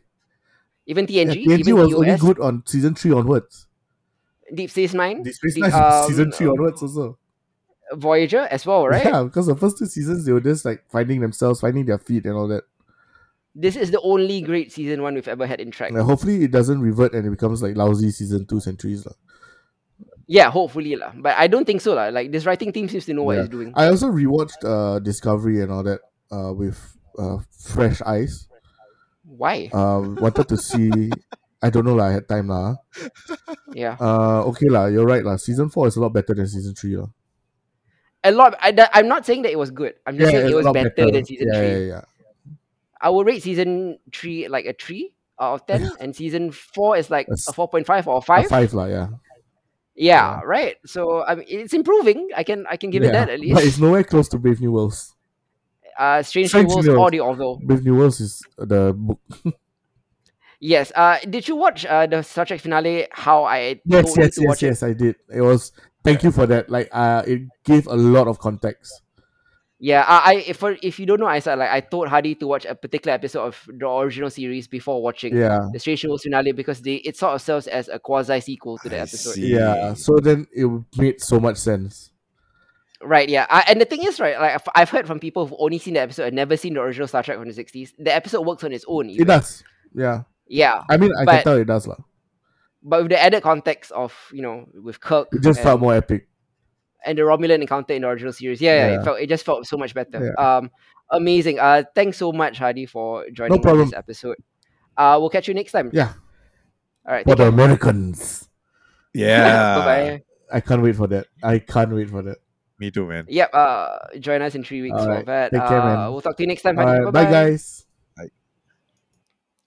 Now I'm going to jump into Quick Hits, which is a little segment that I talk about uh, some of the TV shows and films that my co-host may not have been able to see. Mhm. Uh, first up, I'm going to be talking about Crimes of the Future, which is David Cronenberg's big comeback film. um, David Cronenberg, body horror master, connoisseur, is back and he's ready to make you squirm. Um, Crimes of the Future is the auteur's first feature film in eight years, and it returns him to his body horror roots.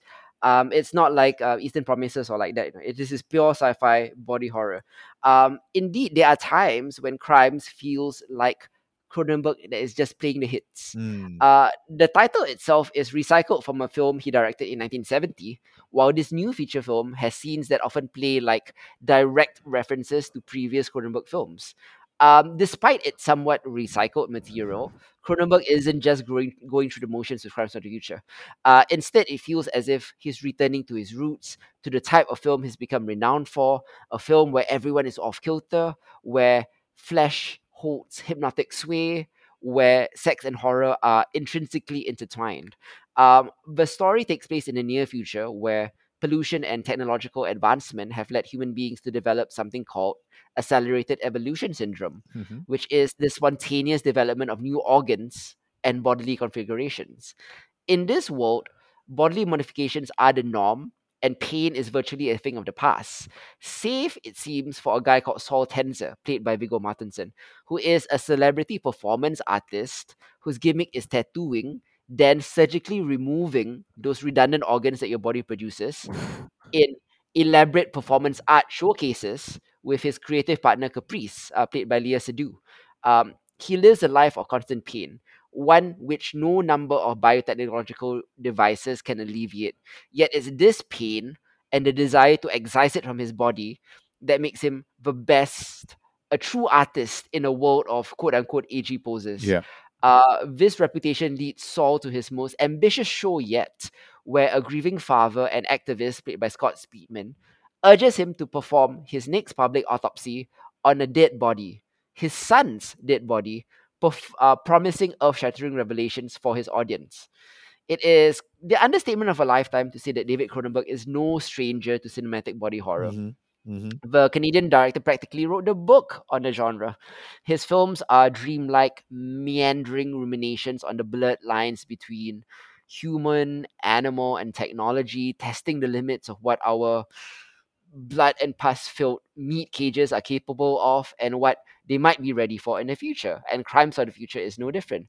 Um, it's a welcome return to the filmmaker's body bending concerns and evokes his prior meditations on the flesh, although it does scramble a bit to find something new to say Mhm. that he hasn't already said before. Uh, but there are at least a couple of new angles that keeps Crime of the Fu- Crimes of the Future from feeling like just another Cronenberg body horror flick. Uh, Cronenberg seems very interested in exploring Saul as a celebrity, the performance artist I was talking about. you know. Yeah.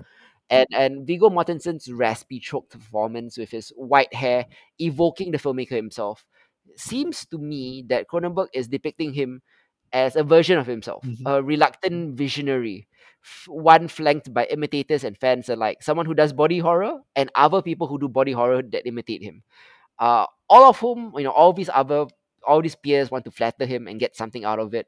And in the midst of all his futurism, Cronenberg takes a few key moments to remark on the nature of creativity. Um, a metaphor made apt by Saul and Caprice's dynamic. Is he the artist because he grows the organs inside himself, Mhm. or is she the artist because she tattoos and removes them? Does the art come from raw material or the manipulation of that raw material? Mm. There are a lot of ideas in here, almost too many to fit into one motion picture. Um, subplots like there's one about uh, rigged award shows where Saul is nominated for best original organ. Uh, they kind of um, disappear as quickly as they appear, and the film seems to end more abruptly than it should. There are so many ideas left teasingly incomplete to the point of the film feeling half formed a bit. Yeah. Uh, but Cronenberg seems content to just give us a glimpse at an existential world where humanity is on the cusp of changing into something other, uh, just kind of glancing momentarily at the numerous ways people might deal with it. While there are times when Cronenberg seems to be indulging in his trademark gross out visuals for the sake of shock, Crimes of the Future is also darkly funny and consistently thoughtful, and for all its moments of extreme horror, it offers legitimate commentary on issues such as body dysmorphia and by extreme measures taken by individuals to in order to carve, sculpt, or tattoo their bodies as evolving canvases of expression. Uh, all in all, I will give this a seven out of ten. Oh. Not the best Cronenberg, but Hmm. a good return to form for Cronenberg. Like he's playing his he's playing his greatest hits once again. Interesting. Um, similarly, I'm gonna review Solar Opposites season three right now. Out right now on Disney Plus in Singapore or Hulu if you live in America. Uh, the aliens of Solar Opposites who fled Earth after the destruction of their homeworld Schlorp have been hanging out in the suburbs for three seasons now, and they've evolved as characters. Uh, that said, the show's ruthlessly body and snarky sense of humor remains fully intact. And by the end, evolved doesn't necessarily mean evolved in a positive way, at least on the point of view of mission leader Korvo. Um, at first, in the season, Korvo remains committed to repairing their crashed spaceship, while the rest of the Schlorpians, Terry, Yumyulack, Jesse, and the pupa, have grown fond of their lives. They're stuffed full of American values like prioritizing fun and individuality over productivity. They have the pursuit of silly hobbies and they run elaborate scams to get what they want. This disconnect uh, causes an urgent crisis in the season premiere, but it also sets off a big theme in the of the season in motion, particularly as Korvo decides to give up on his mission to leave Earth and tries to set down roots. And genuinely, this is his quote: "I'm going to find a no- I'm going to find a non-sci-fi purpose." Uh, Hmm. so Korvo just wants to be a regular person. And together, the aliens begin to realize that they're far more functional when they act like a family, which they're not bad at, rather than a specialized team on a sci fi mission, which they're terrible at. Uh, we see this especially in the relationship between Korvo and Terry, who feel like a genuine married couple this season more than ever before, albeit a freakishly competitive one. Uh, teens Yumyulack and Jesse also have some nice moments of sibling bonding too. Uh, the pupa is mostly left to his own devices, uh, doing scams of his own, but Solar Opposite has great fun imagining his solo adventures while also reminding us that even though he looks like a baby, he is by far the smartest Schlorpian in the group. Uh, not to mention, he's also a stealth doomsday weapon. Yeah. Um, I won't be revealing specifics in the review because much of the fun of Solar Opposites comes from its rapid fire, highly surreal escalations that come from a simple starting point. You know, the all episodes start very simply, like standing in line or going to vacation or dealing with an annoying neighbor or having a soft spot for a certain cheesy 1990s action movie. But and then- and then it escalates in wild ways that you never expect. You know, um, in its third season, the show feels as energetic and clever as it ever as it ever was, and it explores mundane yet he uh, that mundane yet hilarious things, Mhm. and its realm of character char- core characters is really really good. Um, there's also a lot of high drama in in its prominent subplots. Uh, the most prominent subplot is, of course, the latest development within the Wall, which is a population of tiny humans unfortunate enough to cross paths with Yumyulack and his shrink ray, uh, who have been shrunk down and they live inside a, a terrarium in the alien's bedroom. Uh, they've built up this tumultuous society inside this bedroom wall. Uh, season one has been was this dystopian fantasy. Uh, season two was a cop drama, and season three introduces a new storyline uh, into the wall, which is uh, which kind of threatens to take over the show. In fact, the wall stories have been better than the main show itself. Uh, the show within the show is fantastic. Uh, season three also introduces a new subplot, a new storyline uh, involving a group called the Silver Cops, which is a group of intergalactic police officers, which is kind of kind of a mix of the Green Lantern Corps Yeah. and the Vindicators from Rick and Morty. Um, Okay. uh, all in all, I think Justin Roiland and co-creator Mike Mahan have managed to keep Solar Opposites fresh, funny, and emotionally compelling in season three. Something that the their other show, Rick and Morty, has kind of failed to do. So, which is why I'm giving this an eight out of ten. Nice. Uh, I'm going to quickly run through the rest. Next up, we're going to be talking about Wellington Paranormal, uh, which we've talked about several times here before. Mhm. If you've not heard about Wellington Paranormal, what is Wellington Paranormal? well, it's uh, Mulder and Scully, but in a country where nothing happens. Uh, at least that's how Taika Waititi described uh, his What We Do in the Shadows spin-off. In fact, this was the first What We Do in the Shadows TV spin-off. Uh, uh, it, it, it premiered even before the, the hilarious FX uh, series premiered. So this was the original What We Do in the Shadows spin-off, Mhm. you know. And across three seasons so far, those that premise has has rung true in inventive and amusing ways. This show has been reviewed consistently well on genre equality, and it continues to be very solid in its fourth and final season. This cops-esque mockumentary, as usual, follows New Zealand's most unflappable yet incompetent police officers as they investigate supernatural crime. Uh, season four has them facing off against a Wicker Man type cult, poltergeists, a bird woman monster, a cursed jacket, and even Satan himself. Uh, the finale is a really cool time travel episode where Minogue and O'Leary travel back in time and accidentally create an apocalyptic dystopian future. Uh, in that episode, we see a timeline where the paranormal squad never existed and the world has been overrun by all the demons, monsters, zombies, and ghosts and aliens that they've stopped in previous seasons. So it's a great excuse to bring back old villains for the last episode and show the audience how much these bumbling goofballs have actually achieved over the years. Uh, the show is really silly, it's funny, it's deadpan, and reliably amusing. It's not quite as great as FX's What We Do in the Shadows, but Wellington Paranormal is good is- in its own right. So it's a 7 out of 10 for me, and farewell to Wellington Paranormal. Hmm. Um, do you remember me talking about a show, a, a movie called The Witch Part 1, The Subversion last year? Yeah, I do. I do. Yeah, this it was a Park Hoon-jung sci-fi Korean action film. Yeah. Uh, and The Witch Part One was a straight up banger of a superhero origin story. I gave it eight point five out of 10 Mhm. three years ago. I still think it's fucking kick-ass with one of the coolest third act twix, twists I've ever seen. Uh-huh. Uh, and now the sequel comes along. It's called The Witch 2, the other one. Uh, so The Witch Part 1 was essentially introducing you into a world where various competing government factions experiment on kids to create super soldiers. Yeah. The Witch Part 2, subtitled The Other One, is set in the same universe, but it's only loosely connected to the first film. Okay. The sequel follows a brand new superpowered girl and a brand new cast. Uh, so this new superpowered girl is called Cynthia. She escapes from a different government facility, and it's a much more complex and convoluted story than the first film, with way more characters on the board. Hmm. I think the big, neg- big negative of the second film is that the writing does a poor job of establishing its gigantic cast of nefarious government agents, shady scientists, the new superpowered kids, uh, and the loved ones of the new superpowered kids. It lacks the focused precision of the first film. Mhm. On the plus side, the bloodshed, gore, the action sequences, and the insane third act twist is all still present there, all aided by the technological advancements of the last few years. So the show, uh, the, the film looks a lot better now. The the VFX are a lot better. Mhm.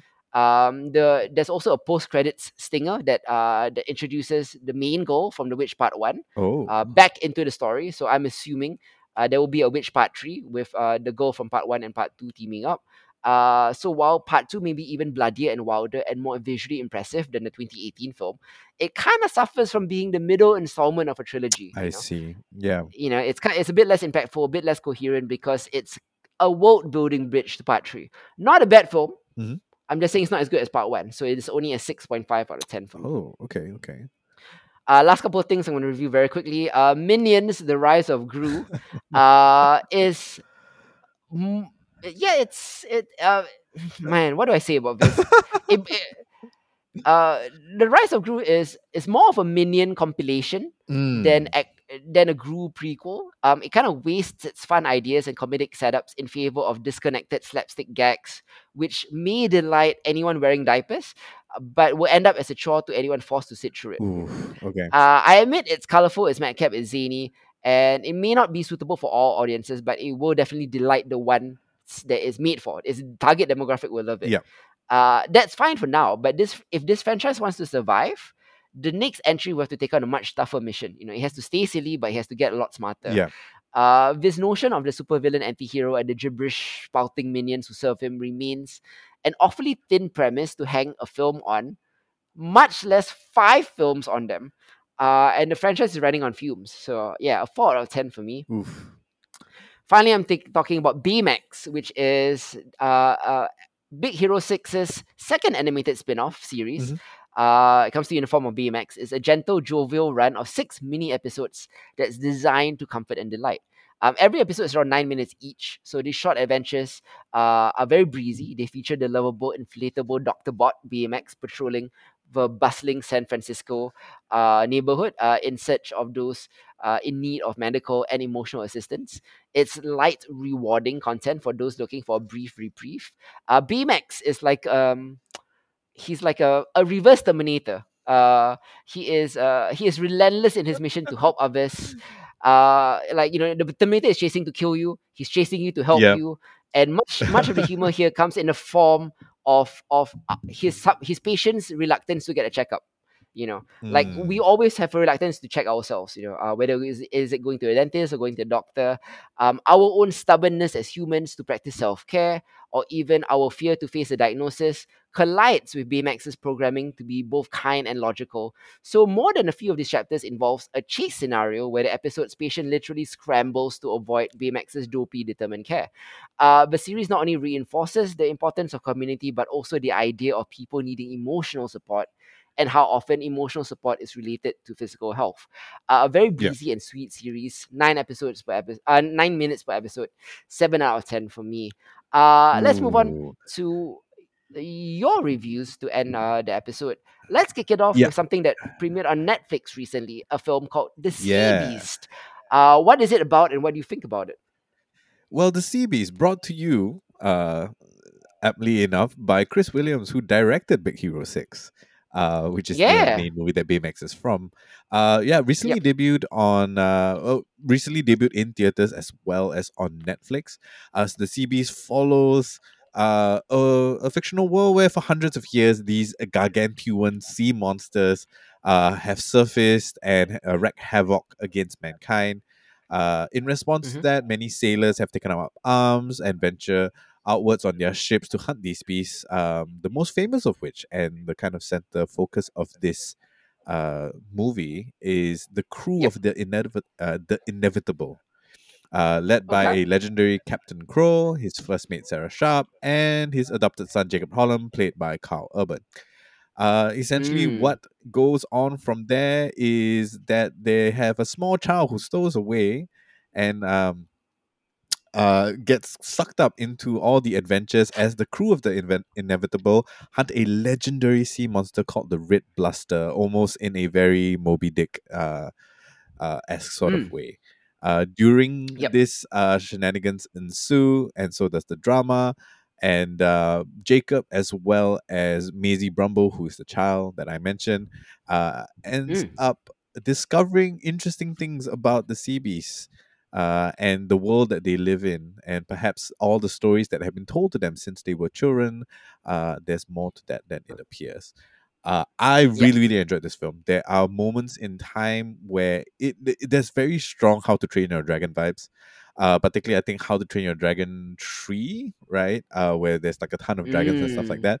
This the Sea Beast really, really feels like that. Overall, it's a very well told story about uh found family exploration and discovery. If you loved How to Train Your Dragon, this is essentially the same uh story, but on the sea and with giant uh aquatic creatures instead.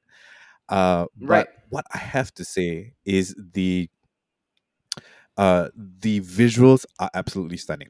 Uh, I think that was what caught me. yeah. I put it on, yeah, late one night, and I was just like, oh my god. Uh, some of the underwater scenes are absolutely breathtaking. Uh, it is epic in scale and size. Uh, I have not seen sea battles in animation as good as what I've seen in the Sea Beast uh, so far, and I think Mm. it's worth watching just for those scenes alone right? Like honestly, this entire movie has packs more great underwater scenes than the entirety of Aquaman or Aquaman Right. Yeah. for that matter. Yeah. Yeah. So uh uh highly recommend a watch. Uh it's kind of easy breezy. It's a short, I think it's just under two hours, if I'm not uh, if I'm Mm. not mistaken. Um, but Okay. you know, for anybody who's looking for kind of like a wholesome animated binge, uh, this is another well, solid uh, outing from Chris Williams as well. Definitely. Oh, okay. Um, good review. Uh, how would you rate it again? I'm gonna give it a seven out of ten. Like solid Seven any night of the week. Uh, if you yeah, if you have kids and stuff like that, like this will definitely be up your alley. I am going to move on okay. to Yep. uh my what you've tasked me with, which is the the Yeah. incredible chore of watching the Resident Uh, Evil the TV series. the live action Resident Evil Also, TV series on Netflix right now. yes, yes. Oh man, Yep. So, where what, do I so what do you even think about begin? it? So, Yeah. Uh, for those of you that are not in the know, right? Essentially, the series is spread out over two timelines, right? You have uh present day 2022 and uh, uh 2036, uh 14 years into the future. Um, Mm. in the past plot line, we we follow the struggles of two young teen fraternal twins, Billy and Jade, uh, Yep. whose father is um is uh basically works for Umbrella Co, right? And then we jump between that and 14 years into the future where basically uh everything that happens in Resident Evil has happened, right? Uh zombies roam the earth, mutants, all of that. Uh, and Umbrella Corporation is now the most powerful corporation in the world with a giant international manhunt for Jade herself.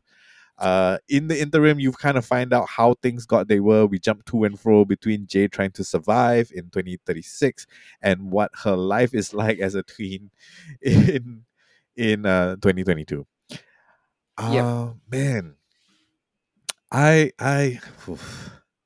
so I gave this my best shot, guys. I only made it Okay. for four episodes, and that was the best I could do because this is a, Yeah. a steaming pile of meh. Uh, it really, Yeah. really is. I think um, just trying to um, just trying to re reset um, the entire Resident Evil kind of franchise to like a modern day or our modern day setting here in 2022 was painful to watch. Mhm. Absolutely painful to watch, Mm. right? To hear Umbrella Corporation kind of like mentioned in the same breath as you know Facebook or Google or Apple and all of those jazz things like it felt incredibly forced and extremely extremely uncomfortable for some reason right? Like it didn't feel natural in the least bit. Like i think a lot of work needed to be done to establish like umbrella corporation or new raccoon city which is where much of this takes place uh, as something that is realistically you know uh, within the world that we live in um Right. the high school teen drama that takes place as part of the 2022 timeline is Mhm. abysmal. Uh, it is Yeah. not at all believable. It is not at all enjoyable, right? And it just serves as a very sh- like very poor veneer for what the plot needs to get to uh, which is very very sad. Uh, all the way back into the future when we jump 14 years, um, not enough zombies, not enough action. I will say some of the CGI is pretty solid.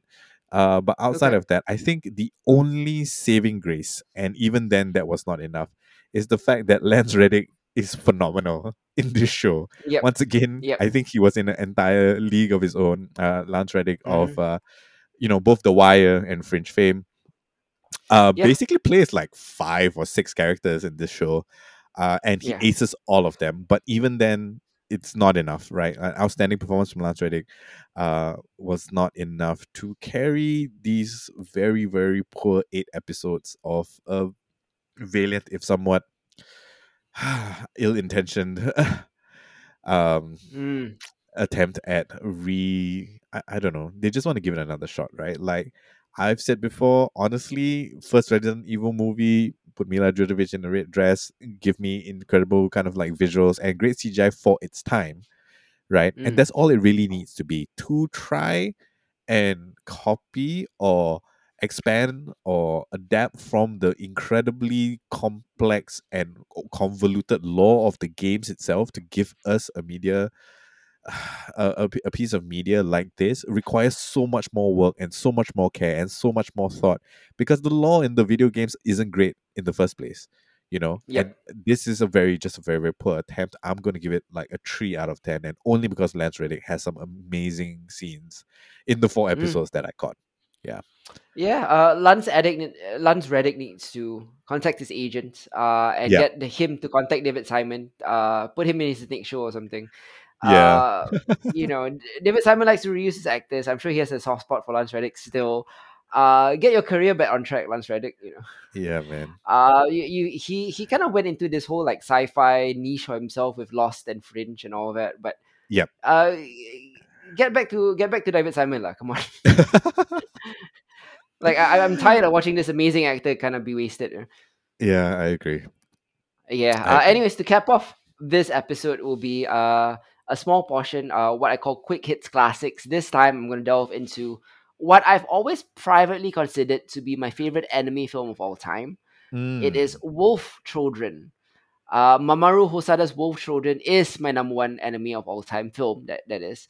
Um, over the years, stuff like Paprika, Your Name, Grave for the Fireflies, A Silent Voice, Princess Mononoke have all competed for that spot over the years. I think, but in the end, I've always settled on Wolf Children as my number one.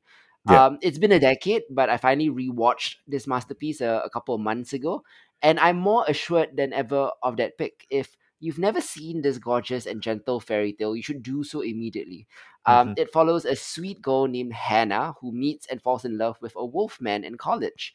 She soon gets pregnant and is forced to raise their two children alone after he unexpectedly dies.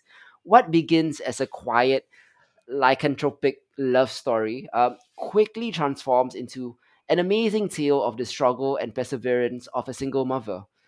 In order to protect her children's half wolf natures from prying eyes, Hannah moves the family to the countryside, and it becomes this beautiful tale about the quiet joys and endless exhaustion of parenthood. Not only does Hannah have to raise kids with wilder instincts than most, she also has to protect the secret. She has to make ends meet by learning farming from scratch. And Mhm. let me tell you, this is the one anime that doesn't hand wave away the back-breaking labor of working the land with a montage. Mm. Much of the film's middle is dedicated to Hannah learning the process of farming through trial and error. Her life is blood, sweat, and tears, but it all feels worth it because of her kids. This is the rare anime made for parents instead of children. Mhm.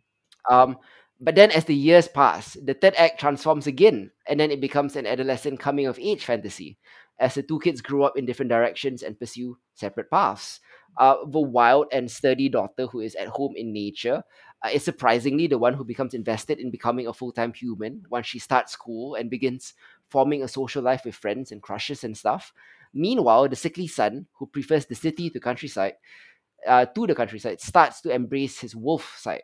In the Mm. end, uh, despite Hannah's reservations about the dangers of either path, she comes to terms with letting her children choose their own way, something that every parent has to go through.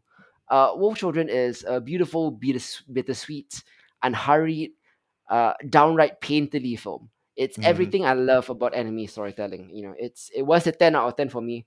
Uh, ten years ago, it's still a ten out of ten for me now. Uh, have you seen Wolf Children, uh, Isa? Yes, I actually rewatched Wolf Children uh, like two years ago at the beginning of the pandemic. I was just going through some like all the old anime stuff that I had, uh, and I came across Wolf Children and I did watch it. It is Sure. incredible, uh, and I, I, I mean, I'll, I'll be remiss that I haven't actually mentioned it until you have uh, this time around. Mm-hmm. I highly, highly recommend it. I think it's one of those rare animes that have gotten lost because animes have become so huge and so popular now that Mm. um, the form of storytelling that maybe has come back with films like Your Name and and uh, Silent Voice, uh, is is has kind of uh disappeared for a while, buried underneath all the shonen stuff, you know, that we've been getting for so Yep. many Yep. Yep. years. Uh, but yeah, beautiful, beautiful film, very incredibly memorable, uh, and something that, Mm. much like Grave of the Fireflies, will stick with you for a very, very long time. Yeah, yeah. I mean, I especially love that it was made for parents. It's a film about parenthood. Yeah. Uh, it's not about. I mean, yeah, it's to an extent it's about the children, but it's mostly about the endless exhaustion of raising kids. yeah. Uh, it's it's amazing. Yeah. Uh, go give this a watch if you haven't. Uh, so yeah, that wraps it up for this episode of Genre Equality. Uh, we'll be back we'll, we'll take a bit of a hiatus, but we'll be back next month to talk about the Americans on Behold, as hmm well as Genre Equality 57. Uh, lots of stuff to talk about next month as well, including uh, something highly antici- anticipated, the live action adaptation of The Sandman is out on Netflix. Mm, yes. Uh, th- yeah, I mean, that looks to be probably the most hyped uh, title out next month. We'll also be talking about the final season, or not the final season, the third season of Yep. uh, For All Mankind uh really happy to talk about that one as well. I think me and Hadi uh we it's the show we talk about most over text, so you get to check that out too. yeah. Um Paper Girls will be getting a live action adaptation soon um on Amazon Prime. It technically debuts this month, but this episode is recorded before that, so I'm going to push it to next month. Uh, I'm Mhm. going to be talking about Tuca and Bertie. I'm going to be talking about the Predator prequel, Prey. Uh, nope will be out next month as well. Jordan Peele's latest sci-fi film. Yep. Uh, and I'm gonna begrudgingly talk about Westworld and uh, Jamie Foxx's vampire movie called Day Shift and stuff like that. Um, I've assigned Isa Fong to Tekken Bloodline. Um, yeah. ish, We'll I don't know how that, how that's gonna We'll, turn out. Uh, we'll it's an see. a- it's an see. anime though. It looks it looks fun. Um, Yeah. and I'm gonna I'm gonna catch up on the Star Trek animated shows that I've not been reviewing over the past year. So Mhm. if you wanna hear my thoughts about Lower Decks and Prodigy, this next episode is the time to do it. Uh, what are you most looking forward to? Oh man. Uh, I I think definitely Sandman for sure. Right. Uh, Mm, that and Nope. Uh, I I think these two will be the big ones for me next month. Uh, right. because like love love the Sandman books. I don't know how many times I've read and reread everything. Mm-hmm. Um, super interested in how they're gonna bring that to life. Uh, I mean, Gaiman is fully on board. Uh, but that's not saying much necessarily, given how American Yeah. Gods went for season Yep. two. Uh, but Yep. yeah, stunning stuff, amazing cast. Um, I love what they did with the um the audiobooks. Uh, so I'm super super hyped for this. Uh, hopefully it uh they put good use, uh, put Netflix money to good use. So we'll see how that Mm, goes. I 100% agree. Uh, yeah. Uh, till next time then. Uh, this has been Hitzer. Ah, Maisa. Goodbye, guys. Ciao.